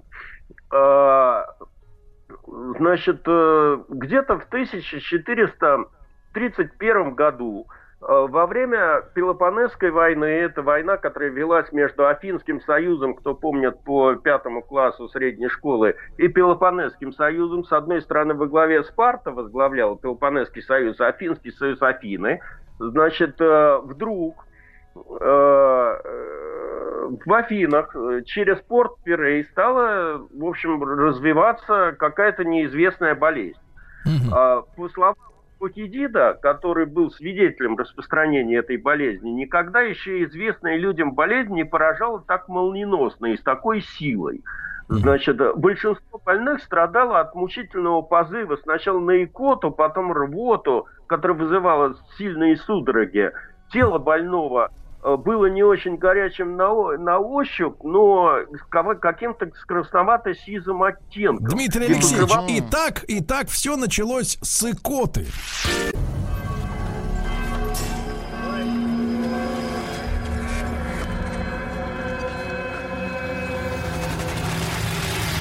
История и болезни. Итак, друзья мои, история болезни Дмитрий Алексеевич Гутнов. Как начиналось все дело э, в Афинах, где портовая молодежь вместе с профессором Афинского государственного университета, историком, вот, э, фиксировала икоту. Икоту. Не только икоту. В общем, грубо говоря, болезнь развивалась стремительно. Люди умирали в больших количествах. Естественно, это привело к э, гибели очень известных греческих политических деятелей, среди которых главное место занимает Перикл, отец, так сказать, афинской демократии и полководец. Э, Значит, э, более того, болезнь свирепствовала в армии, и все это привело к затуханию Пелопонесской войны, потому что спартанцы отказались от высадки э, на территории Афинского союза. А, значит, э, теперь э, э, большие социальные последствия эта эпидемия привела, потому что э, э, как бы люди, которые не получали никакого медицинского, так сказать, э, избавления, сначала кидались в религию, а потом просто стали уходить в разгул, блуд и э, вообще падение нравов началось очень дикое. Вот. А, Это что ж, Дмитрий Алексеевич, теперь- те же самые, что ли, уходили? Нет, еще живые. Нет, же, э, те, те, кто оставались живыми, и видя, что, так сказать, умирают, болезнь берет и бедных, и богатых, в общем, все ударились э, в мощный загул. И э, вся эта да, история развивалась 4 года. То затухая, то возобновляясь вновь. Унесла она до четверти населения самих Афин. Э, По прикидкам современных историков, это составляет около 30 тысяч человек, но не могу э, ручаться за точность этого всего дела. Вот. Сам этот Фукидид, по собственному свидетельству, тоже заболел, э, тоже переболел этой заразой и сумел выжить. Собственно, из-за этого мы это описание этой болезни и получили. Дмитрий А Алексеевич, дальше- а вот вопрос. А смотрите, вы сказали, там четверть скончалась, а переболели все? То есть все сто процентов? Нет, нет, нет, там незначительная часть, там, если я, у меня нету времени, чтобы, так сказать, подробно А мы не торопимся, Дмитрий Алексеевич, мы же можем через неделю продолжить. Вообще вы не торопимся. Вы не ускоряйтесь, не надо. Давайте подробно. грубо говоря, э, там наступал кризис между седьмым и девятым днем, когда больной был еще э, не совсем обессилен, или организм преодолевал кризис. Э, И тогда болезнь, значит, либо отступала, либо переходила в брюшную полость. Если она переходила в брюшную, поло- в брюшную полость, то э, это означало конец, а иногда, значит, она уходила. Вот у Фукидида она каким-то образом ушла. А, и поэтому, кстати говоря, у историков медицины возник закономерный вопрос, что же это было? Потому что сам Фукидид, как и многие последующие по- после него переписывавшие истории люди, считали, что это была чума. Но вот э, ее влияние на брюшную полость э, вы- выдает то, что это было что-то связано с тифом, холерой или какими-то брюшными эпидемиями. В общем, Дмитрий Алексеевич, на а какие методы, методы лечения-то они тогда применяли? Никаких методов не было. Человек э, страдал от обезвоживания и от высокой температуры. Э, Он, вообще говоря, как описывает это все, люди раздевались до нога и лежали, э, причем их сдерживали от того, чтобы они не кидались в колодцы или там в какие-то бассейны или в реки и тому подобное, и там тонули, потому что они не могли выдержать этого жара. В общем, кто сумел переболеть, тот переболел. Никакого карантина, естественно, не было. Вот. А, Теперь, что бы я тут хотел сказать, то, что с тех пор и до настоящего времени были предложены версии современные, ну, историками медицины, что же это была за болезнь. Рассматривались 29 различных кандидатов, включая корь, тиф, отравление спорыньей и тому подобное. А совсем недавно какой-то, значит, там греческий профессор вообще заявил, что это была лихорадка Эбола. Потому что мотивируя это дело тем, что корабли, которые шли, они шли из Египта, привезли эту заразу, а хлеб, значит, он шел откуда-то с границы с, Еги- с Эфиопией. Вот. А там, как известно, значит, природный очаг Эбола. Вот. А, до, последнего вре- до последнего времени считалось, что это все-таки первое клиническое описание чумы.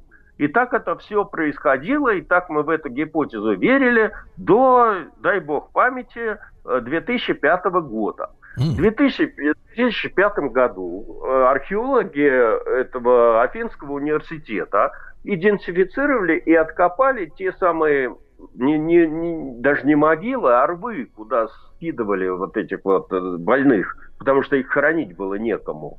А, И на основании, значит, сохранившихся у некоторых э, останков зубов выделили ДНК возбудителя этой болезни. Вот они ответили на три интересных вопроса. Первый вопрос, что э, анализ генетический, генетический дал отрицательный результат на наличие возбудителя чумы, на наличие возбудителя, возбудителя сыпного тифа, но показал наличие ДНК брюшного тифа. И таким образом, значит, сейчас мы, в принципе, с, с большой долей вероятности говорим, что это не первая эпидемия ти, э, этой чумы в истории, а это, в общем, первая описанная эпидемия чум, этого тифа. Дмитрий Алексеевич, Дмитрий Алексеевич, ну прекрасно. Итак, сегодня стартовал наш новый проект, называется «История и болезни». Дмитрий Алексеевич Гутнов, прекрасно вам известный профессор МГУ, доктор исторических наук. Через неделю мы продолжим. Уверен, всем интересно. Дмитрий Алексеевич, обнимаю сквозь пространство.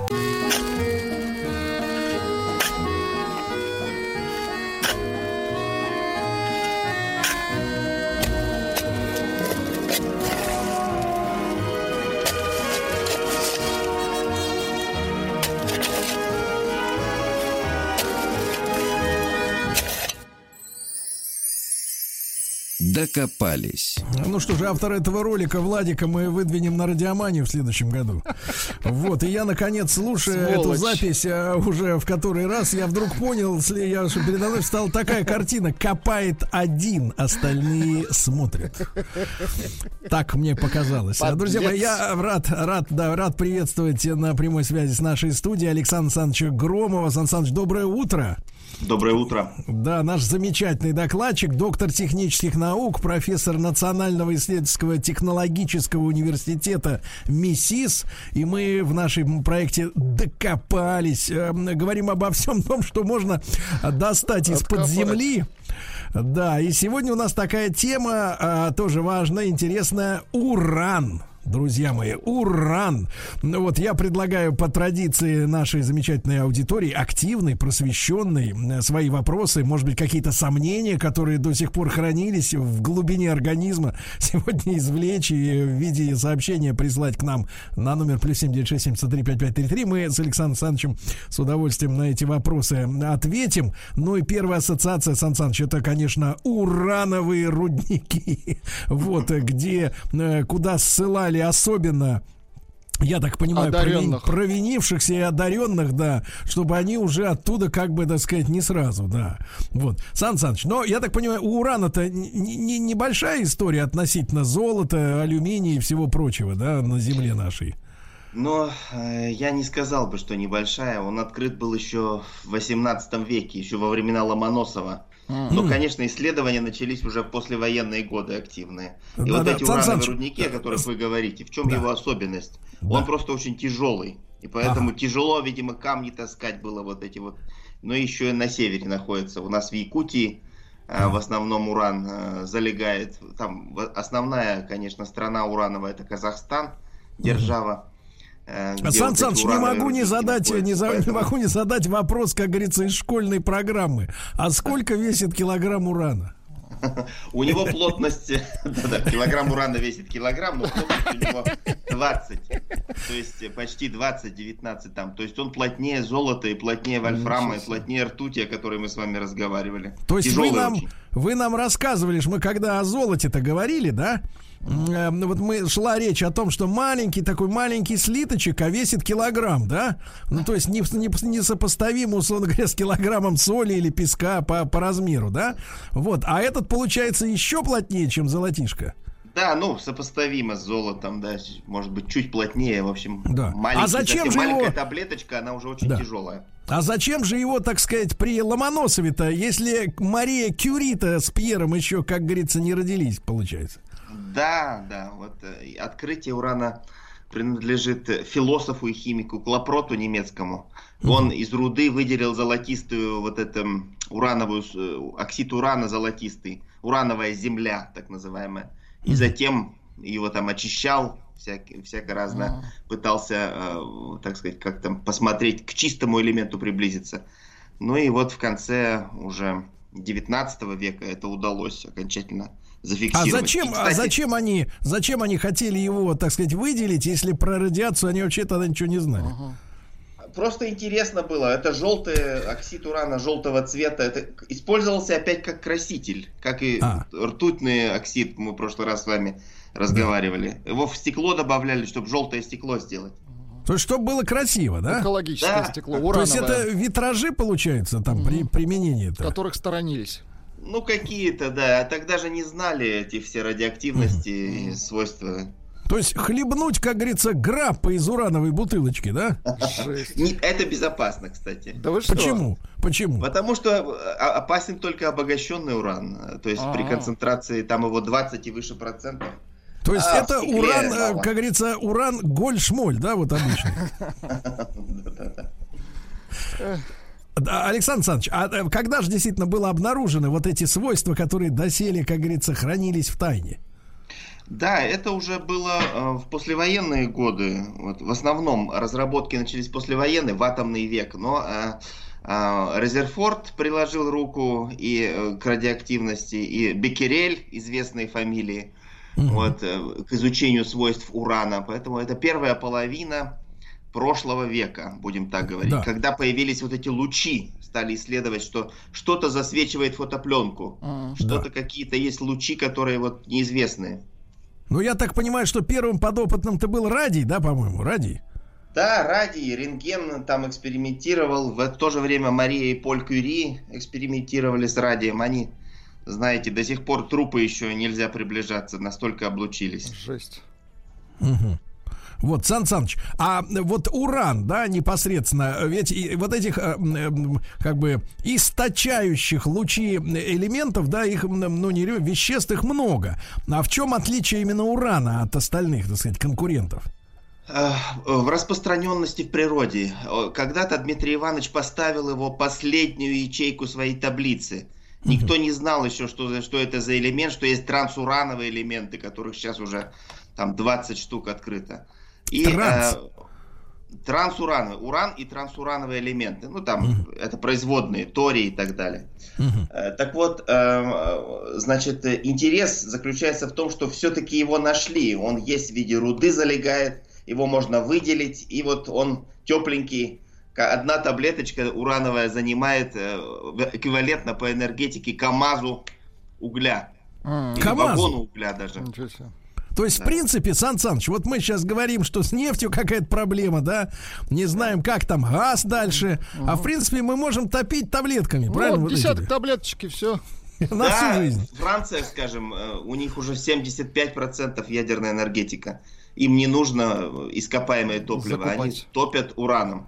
Но это отдельный разговор, как Франция и Германия разделились из-за э, гринписовцев, да, и прочих экологов, Да. которые умершвили в Германии, так сказать, э, вот такой, такой, вид топ, такой вид топлива, такой вид энергетики. Да, но, Сан Саныч, а вот расскажите нам, пожалуйста, про обогащение. Это значит, э, вот есть обычная руда, да, которая там под землей тяжелая, а она, как говорится, фонит уже вот при помощи этих счетчиков-то, она фонит?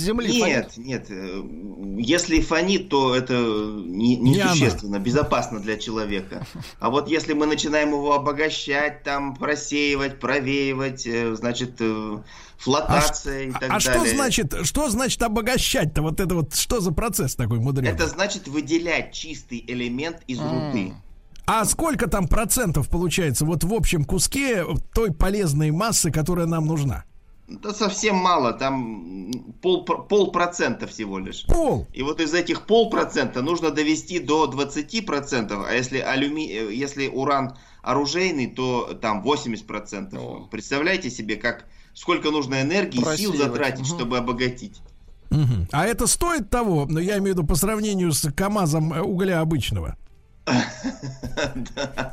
Это вопрос такой философский. Но, видимо, стоит, раз ядерная энергетика, тем не менее, развивается. Нет, в плане, конечно, бомб там и ракет начиненных, да, малой и средней дальности, там, понятное Ну, дело, там вопрос... углем-то не набомбишь. Да, да, там вопрос-то понятный. А вот что касается мирной энергетики, да, я имею в виду, что себестоимость вот этой энергии во Франции, вы говорите, 76%, может быть, даже уже, ну, как они наращивают все это дело. Но насколько эта энергия, как бы, э, стоит свеч, да, условно говоря, Совершенно потраченных? верно, вы правы. У, каждой, э, у каждого вида топлива есть свои проблемы.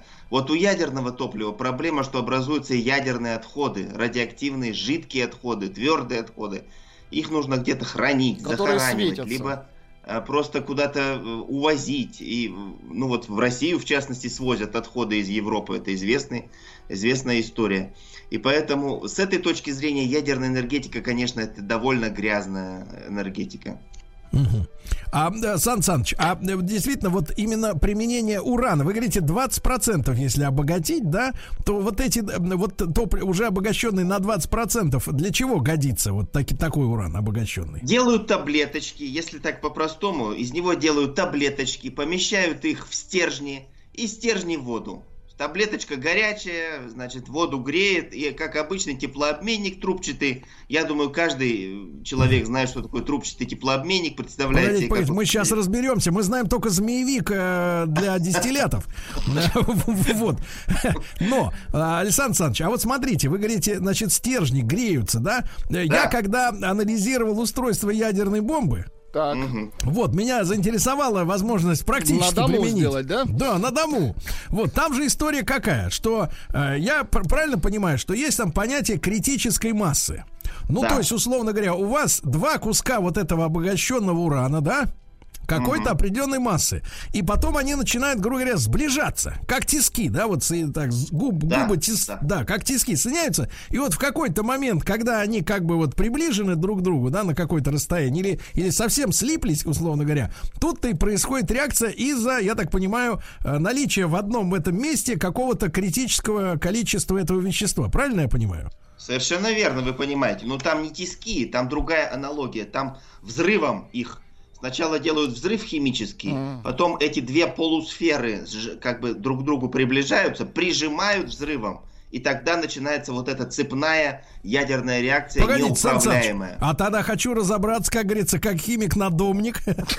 Мы сейчас все надомники, и вы тоже. Ну Вот, хочу разобраться, а зачем взрыв-то?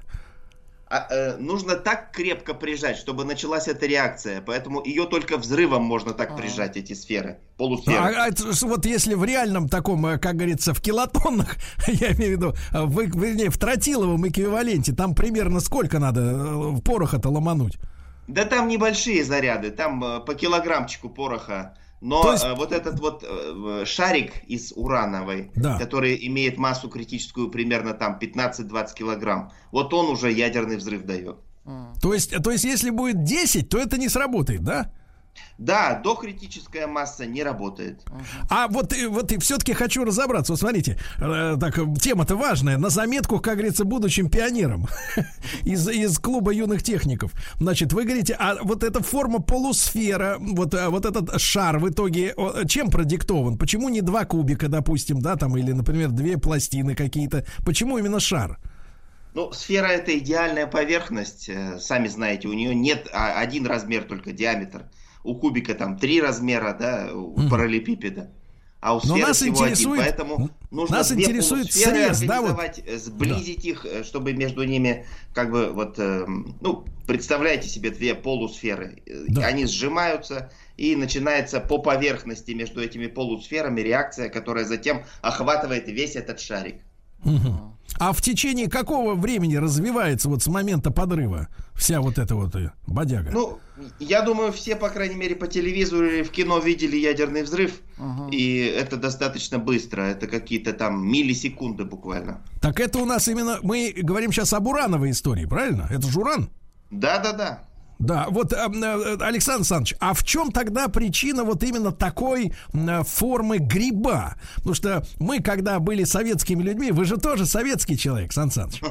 Да, Вот. советский. Конечно, да. Мы, я помню, мне мама приносила с работы, значит, такие... ар- Да не грибы она приносила с работы. Это вам приносили с дачи грибы. Брежневские. Вот. А мне приносила пла- пластмассовые такие оранжевые были коробочки квадратные. Вы наверняка помните. Значит, где-то размером, ну, где-то сантиметров, наверное, 10, э, ну, 12 на 12.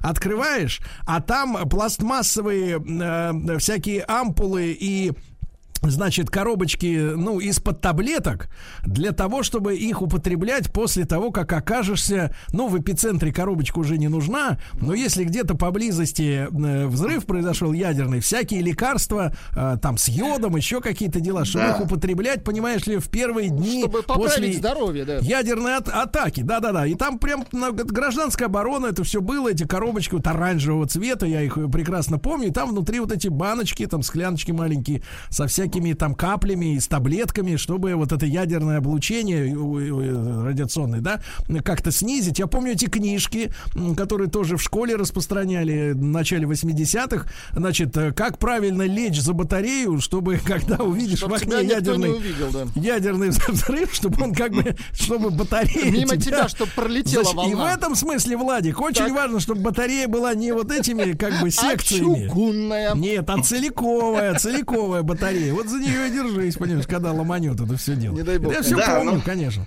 Часто люди э, расслаблены. Сейчас он, смотри, значит, коронавирус, значит, все перепугались. А вот так вот, а, а а таблеток нет, на, вот, так сказать, в кармане. Вот, Сан Саныч, Сан Саныч, ну вот вопрос, а чем продиктована именно такая форма вот э, м, взрыва и образования гриба-то? Ведь обычный заряд какой-нибудь, если взорвать, тоже мощный. Там же как по-другому. Почему вот эта шляпа-то поднимается кверху?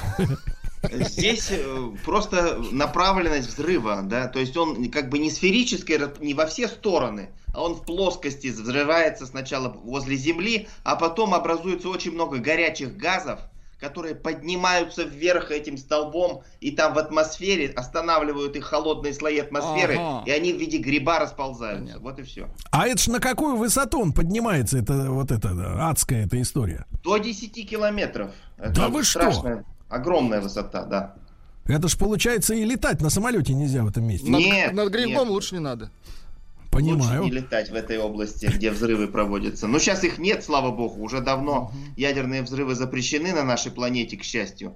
Да. И э, вот э, испытания ядерного оружия, вы помните Хиросиму и Нагасаки, страшные эти картинки сразу всплывают. А, оно, конечно, показало, что лучше его не применять, потому что последствия могут быть трагичными для всей планеты. Да, Сан Саныч, ну вот только как-то вот удивительно в голове немножко не стыкуется вот какая вещь. С одной стороны, все понимают, что, ну там мы все уже знаем, там пластик разлагается там 500 лет, еще что-то такое. Есть так называемый термин полураспад, да? Мы о нем отдельно сейчас поговорим, полураспад. Но ощущение следующее. Там, где эта штука взорвалась, там жизни нет вообще. Как на Луне, ничего нет, да. И вдруг я смотрю, а в Нагасаки-то люди живут. А прошло-то всего-то, извините меня, вот 75 лет пройдет. Скоро будет вот опять этот не- непростой э, в августе, да, вот, э, так сказать, антиюбилей. Вот. А как так вышло-то, что на месте взрыва опять э, живут? Можно здесь только в очередной раз отдать должное японскому народу, его великому терпению, потому что, конечно, такое испытание выпало только им на долю, больше никому.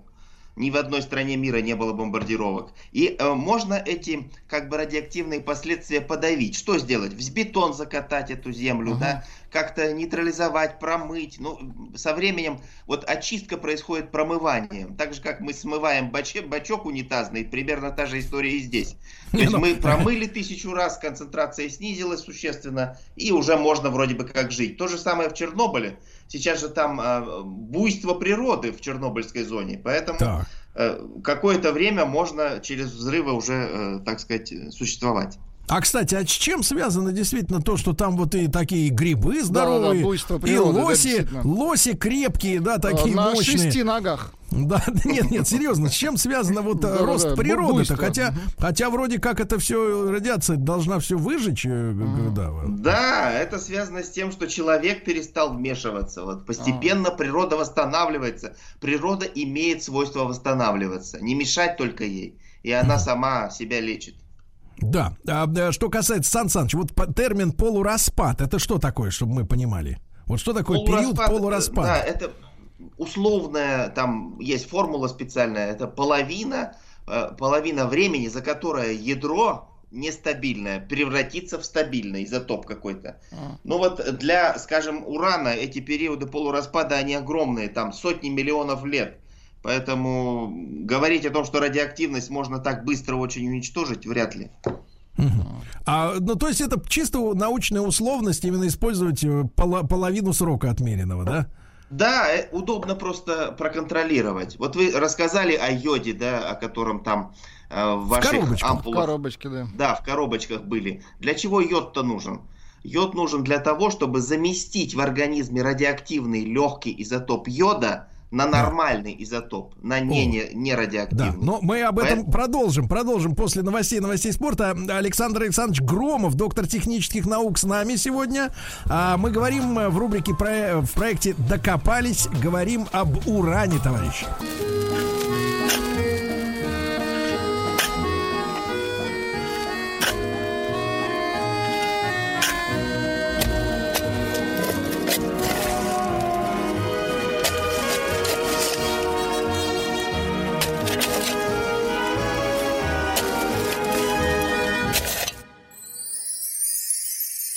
Докопались. Продолжают копать. Друзья мои, Александр Александрович Громов с нами на связи, доктор технических наук, профессор Национального исследовательского технологического университета МИСИС. Мы сегодня об уране говорим. Ну и, э, естественно, аудитория притихла немножко. Это тебе, понимаешь, не золотишко, не алюминий, да. Тут вещь серьезная. Вот пишет товарищ из Москвы. Э, э, мое одно из самых любимых мест в квартире это холодильник. По сути, железный ящик. Э, Вопрос э, к гостю. Можно ли спастись от ядерного взрыва его последствий, если спрятаться в холодильник? Э, Хотя предварительно, предварительно, например, еще и в, халь- в фольгу завернувшись. Вот вообще, Сан Саныч, фольга такая универсальная ведь штука, правильно? Вот, спасает, мне кажется, от 5G. э, От вот, лучей В советское время, в советское время неоднократно наблюдал квартиры граждан, которые, значит, э, извещали уже на своей входной двери, что их об- облучает КГБ. Э, Вот, поэтому они в, в шапках из фольги, значит, соответственно, выходили на прогулку. Э, Да, вот как фольга защищает? Особенно Нет, конечно, не не защищает фольга.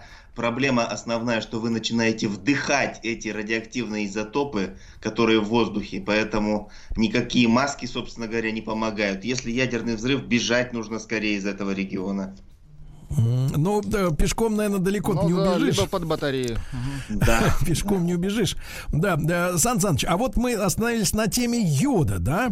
Э, Вот об этом можно чуточку подробнее, да? Почему э, важен вот э, йод именно в, в этом случае? Да, проблема в том, что при ядерном взрыве э, образуется очень много легких радиоактивных элементов, радиоактивных изотопов. Из них вот цезий, э, калий, йод, они попадают все в воздух. И основной источник заражения даже не рентгеновское излучение, которое проходит при взрыве через нас всех, через дома, оно, вы знаете, пронизывает все насквозь. А вот эти вот радиоактивные изотопы, которые попадают в воздух. Потому что мы же дышим, никак не спастись от дыхания нельзя остановить. А И как вот, же э, противогаз? и- Да, ну если только противогаз, но и то, знаете, не всегда. То есть есть газы, которые противогаз не отфильтрует. Он отфильтрует только твердые частицы, а газообразные это нет. И поэтому все это попадает к нам в легкие, и первый источник заражения это легкие, а дальше в кровь, и вот дальше лучевая болезнь начинается. А йод? Да, йод э, необходимо принимать, как считается, потому что э, очень много радиоактивного йода попадает, э, в, ну там в пищу, да, начинают продукты заражаться быстро. И э, вот чтобы этот радиоактивный йод в организме не заместил обычный йод, нужно пить обычный йод, э, не радиоактивный изотоп, и как бы какое-то время еще поддерживать свое состояние здоровья на приличном уровне. Александр Александрович, а вот э, сегодняшние э, атомные станции электрические, они как раз на уране работают или на других каких-то элементах? Да, сейчас в основном урановые, сейчас много разных программ, там э, ториевые проекты есть, э, проекты там станций на быстрых нейтронах. Они вс- это все уран или трансурановые элементы. Для непосвященного это сложно. Я давайте не буду лучше э, за- загружать голову. Лучше мы посвятим вопросами общечеловеческими да, для нашей. Сан Саныч, широкой вы, вы таким образом отдаляете науку от обывателя, делаете ее мистичной. Вот, ну я шучу. Александр Александрович, но смотрите, не могу обойти тогда стороной Чернобыльскую аварию, да? Да. Вот смотрите, у нас же э, тут э, британцы, кто это снял-то, Владик? Британцы сняли сняли этот Ну, сериал. за про- рубежом сняли, да. Про Чернобыль, да. Ну, когда он вышел, шумиха вся стихла, э, вот э, начали уже Споры. такие более-менее трезвые голоса говорить, что это э, проект э, как раз лоббистов, э, э, значит, тех людей, которые не хотят развивать ядерную энергетику, там чуть ли не зеленые, так сказать, просочились или еще. Ну, как, ну, не- с, с- с кондачка так вдруг просто снимать не будут. Понятное дело, производство дорогое, значит, нужна какая-то была цель порудить, по- по- пробудить, например, в народе, в широкой массе народа э, радиофобию, да, скажем так, не в смысле э, страх радио, а страх радиации, да. Ну вот, а, значит, э, Сан Саныч, а вы можете вот таким простым э, человеческим языком, опять же, не углубляясь э, в э, терминологию, объяснить, э, что там такое произошло. Потому что э, в свое время меня, ну, как и любого, наверное, человека взрослого, захватила эта история, потому что это история родом из детства. Я все эти дни прекрасно помню, что происходило. Вот. И, все это очень живо в памяти. И а, э, это трагедия людей, которые там за несколько часов, значит, сначала их не трогали, а потом они за несколько часов должны были э, уехать из города. С- Им сказали, что они уезжают на три дня, а в итоге они оставили все, что там было у них, да, в этих квартирах. Потом эти мародеры, которые все это разграбили, куда-то растащили. Вообще странная история. Вроде бы территорию должны были охранять, а все квартиры разгромлены, и куда делись эти все э, вещи, непонятно, как они разбрелись по миру, будучи э, радиоактивными, да. И вот э, я многие там статьи читал, материалы, там же ведь трагедия в том, что один из ликвидаторов аварии, академик, сейчас не вспомню фамилию, может быть, вы вспомните. Легасов. Да, он застр- застрелился же, да? Э, Вот я так понимаю, поняв, наверное, какие-то ошибки, э, но это уже как бы следствие разбиралось.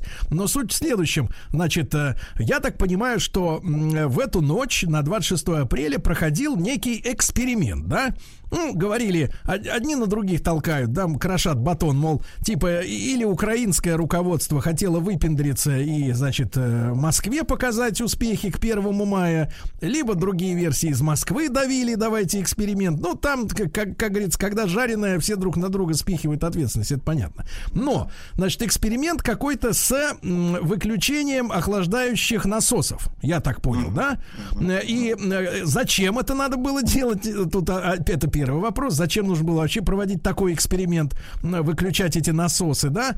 И вот э, выключили автоматику, которая должна была прес- пресечь эксперимент при достижении э, уже критических каких-то значений, да? Отключили автоматику, насосы отключили, начали, значит, соответственно, разогревать эти стержни до недопустимой температуры, охлаждение не работает. Вот можете объяснить, в чем была задача этого долбанного эксперимента, из-за которого все в итоге случилось?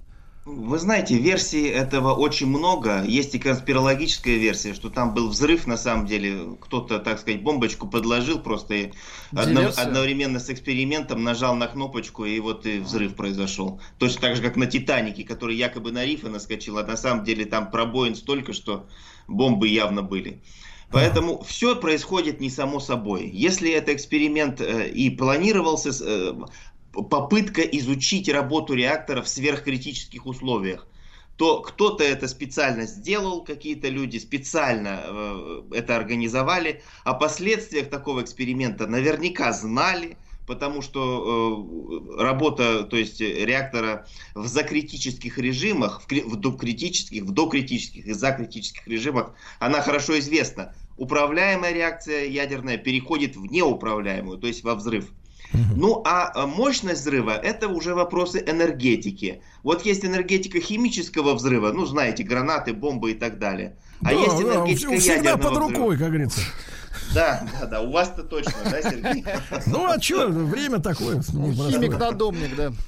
Да, вот. А есть мощность ядерного взрыва, который в миллионы раз больше. Вот, скажем, э, в э, Фукушима, японская, да, последняя Да. проблема, там э, был химический взрыв, взорвался просто водород, там ядерного взрыва не было. А зачем там водород-то в технологической цепочке? А там из воды воду образуется водород. Начало перегреваться, вода диссоциирует, образуется много водорода, и он в смеси с воздухом взрывоопасен, как вы знаете. И вот Да. А, кстати, Сан. Саныч, я про Фукусиму, этот вообще отдельная тема. Отдельная Да. тема с цунами. Так, тоже есть там конспирологическая теория, что, мол, Да. типа, цунами искусственное, вот, э, Что значит, шантажировали да. японцев, вот, чем-то там, деньгами или еще чем-то, значит. А вот там история такая, что я читал, вот, э, ну, понятно, всплывает много всяких материалов, да, что, мол, надо было, там же опять все завязано тоже на этих насосах. И что, типа, нужно было вот эти охлаждающие насосы, и что целую неделю, э, значит, не могли решить вопрос с подключением к электросети этих насосов, потому что розетки не подходили. И наши, мол, типа возмущались, что, мол, наши бы что сделали бы? Об- обрезали бы эти розетки, ну, как- которые не подходят, да, и провода напрямую бы вставили бы, и все заработало. Эти ждали Да. какие-то переходники или еще какая-то чушь какая-то собачья. Ну, вот, Ну, вообще... вот вы представляете, Сергей, да, какую нам, э, так сказать, впаривают информацию? Неужели я, вы я считаю, что в интернету Японии- верить нельзя. Я считаю, что Да. интернету верить нельзя. Вот. Я Японии, полностью в стране уверен. высоких технологий, где производятся лучшие в мире там автомобили, телевизоры и так далее, не подходили розетки. Но это полная глупость. Кому-то это нужно было эту Да. неделю Да. всю охлаждение держать, чтобы не, Сан не охлаждался Сан. Саныч, а вопрос такой, а вот просто вы мне объясните, а, соответственно, ну вот если поверить, что эксперимент заключался в том, что вырубились насосы, да, условно говоря, да, хотя глупость, конечно, страшная, но тем не менее, все они взяли и вырубились. На электростанции вырубились электронасосы, бред, да? Вот, да, да. понятно, что если уголь кончился, тогда одно дело, а другое дело ядерное это. Э, А, а- а, так сказать, что они хотели понять-то, если вот поверить э, в этот эксперимент, там, из всех этих версий, Э, но, так сказать, закончилось охлаждение. Только ты бери да тормози его тогда, правильно? Вынимай Совершенно стержень. верно. Совершенно верно. Вытаскиваете стержни из активной зоны, но Чё этого делать не стали. То есть это как печка. Реактор это та же самая печка. Ну, есть определенный температурный режим, при котором работает печка. Вы подкидываете уголь, или, скажем, паровой котел, проще всего объяснить, да? Да. А если вы подкинули угля столько, чтобы пар этот перегревался и в котле уже не осталось, э, так сказать, жидкой Места. воды, но он взрывается. Да, да, друзья мои, Александр Александрович Громов сегодня с нами, доктор технических наук.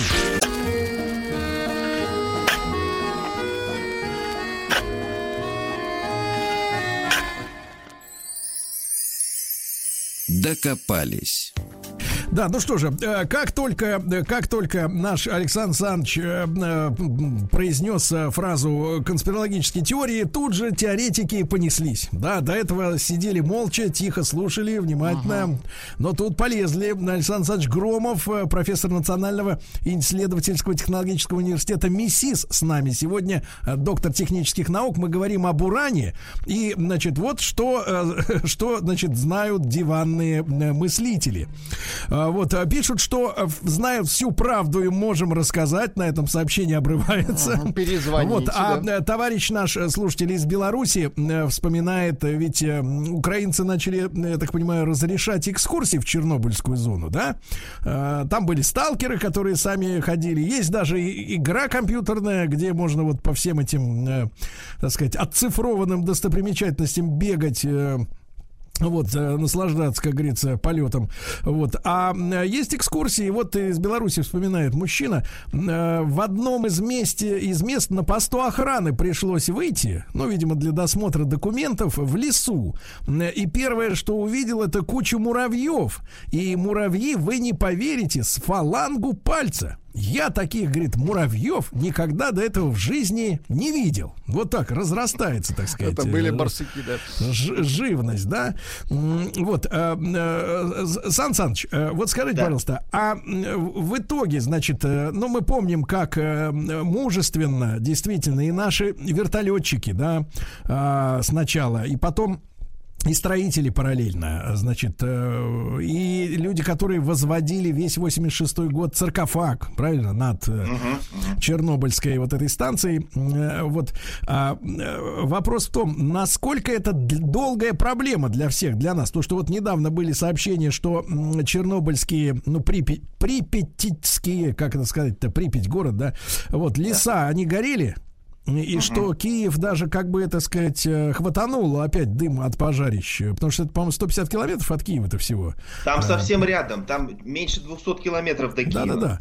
Вот. И, и вопрос о, о- о том, на, на, на сколько лет или столетий вот эта вот проблема, и насколько она является реально проблемой, если учесть, что все-таки станцию накрыли саркофагом.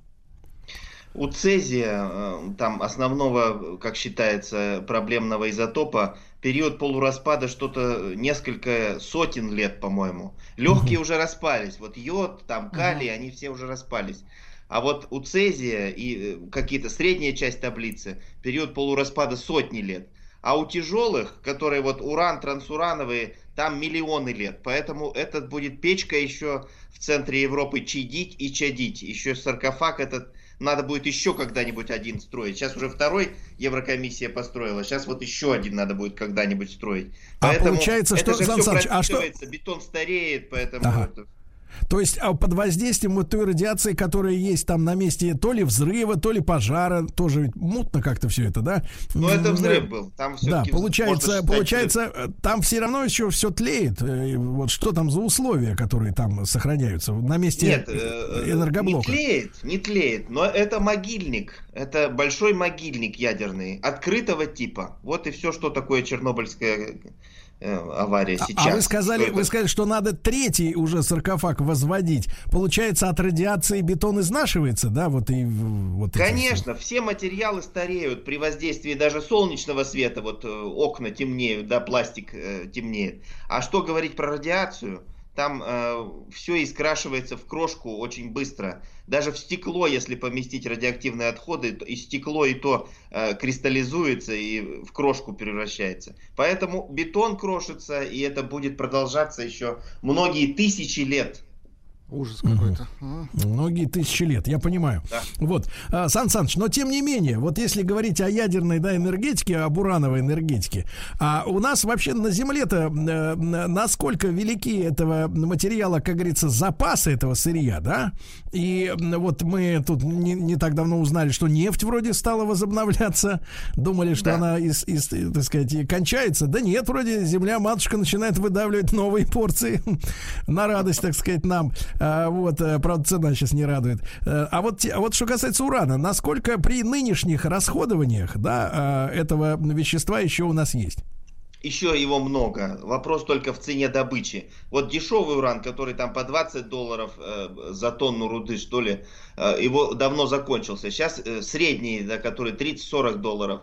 Потом следующий 80, тяжелее добывать, а там дальше уже совсем э, дорого будет, когда за 100 долларов уже не не экономичной становится добыча, потому что, э, ну, везде вопрос цены. Сейчас в Германии, скажем, вот они уже солнечную энергетику, да, и ветряную. э, Кто был в Германии, знает, проезжаете, там ветряки стоят, панели кругом. Может быть, мы тоже к этому придем, и не Так нужен это- будет уран. Так говорят же вокруг на, в радиусе километра двух э, кротики разбегаются, крысы бегут от, оттуда. Кроты плачут. Э, жуки, жуки, жуки страдают Да, и рыбы сильно. тоже, рыбы И рыба уходит говорят, из в земли. океанах. Да, да, да, тоже не вариант. Э, Сан Саныч, ну а вот что касается термоядерного синтеза, да? Я Да. понимаю, времени у нас мало, но вот скажите, это все-таки фантастика? Во что упирается невозможность вот этого холодного, как говорят, э, синтеза, да, безвзрывного, без взрыва? Э, Холодный синтез, знаете, есть разные теории. Говорят, что холодный синтез даже в нашем организме идет. Столько кальция, сколько нужно для роста костей, никогда в жизни ни- молока не выпьешь столько. Или корова, которая траву ест, а кровь-то у нее красная, железо откуда? Точно. Э, Значит, э, Делу говорит э, профессор. Что касается горячего термояда, который вот э, реакторы сейчас э, уже 50 миллиардов долларов вложили, и еще неизвестно, когда будет построен. Ну, я лично против, потому что сколько можно финансировать неперспективные разработки. Но э, работы продолжаются и в Америке, и у нас, поэтому посмотрим. А холодный это пока фантастика? Холодный, я вам еще раз повторяю, что по э, данным ряда ученых, холодный синтез идет, и он и сейчас есть. и А, вот- уже есть. Точно. Конечно. И в живых Точно. системах даже идет. Понял, Владик, книги. сколько ты своего кальция не глотай таблетки У, бадовские. я, у меня синтез и сейчас происходит. Я вас, Да, вас да, да. слушаю, чувствую, У аж дымится. на голодный, Да. на голод- натощак синтез пошел еще сильнее. Сто процентов. Значит, Сан Саныч, огромное спасибо. Александр Александрович Спасибо. Громов, э, доктор технических наук, профессор МИСИ с нами сегодня был об уране. Чуть-чуть поговорили, но очень интересно. Очень спасибо, товарищи, и до завтра. Да. Еще больше подкастов на радиомаяк.ру.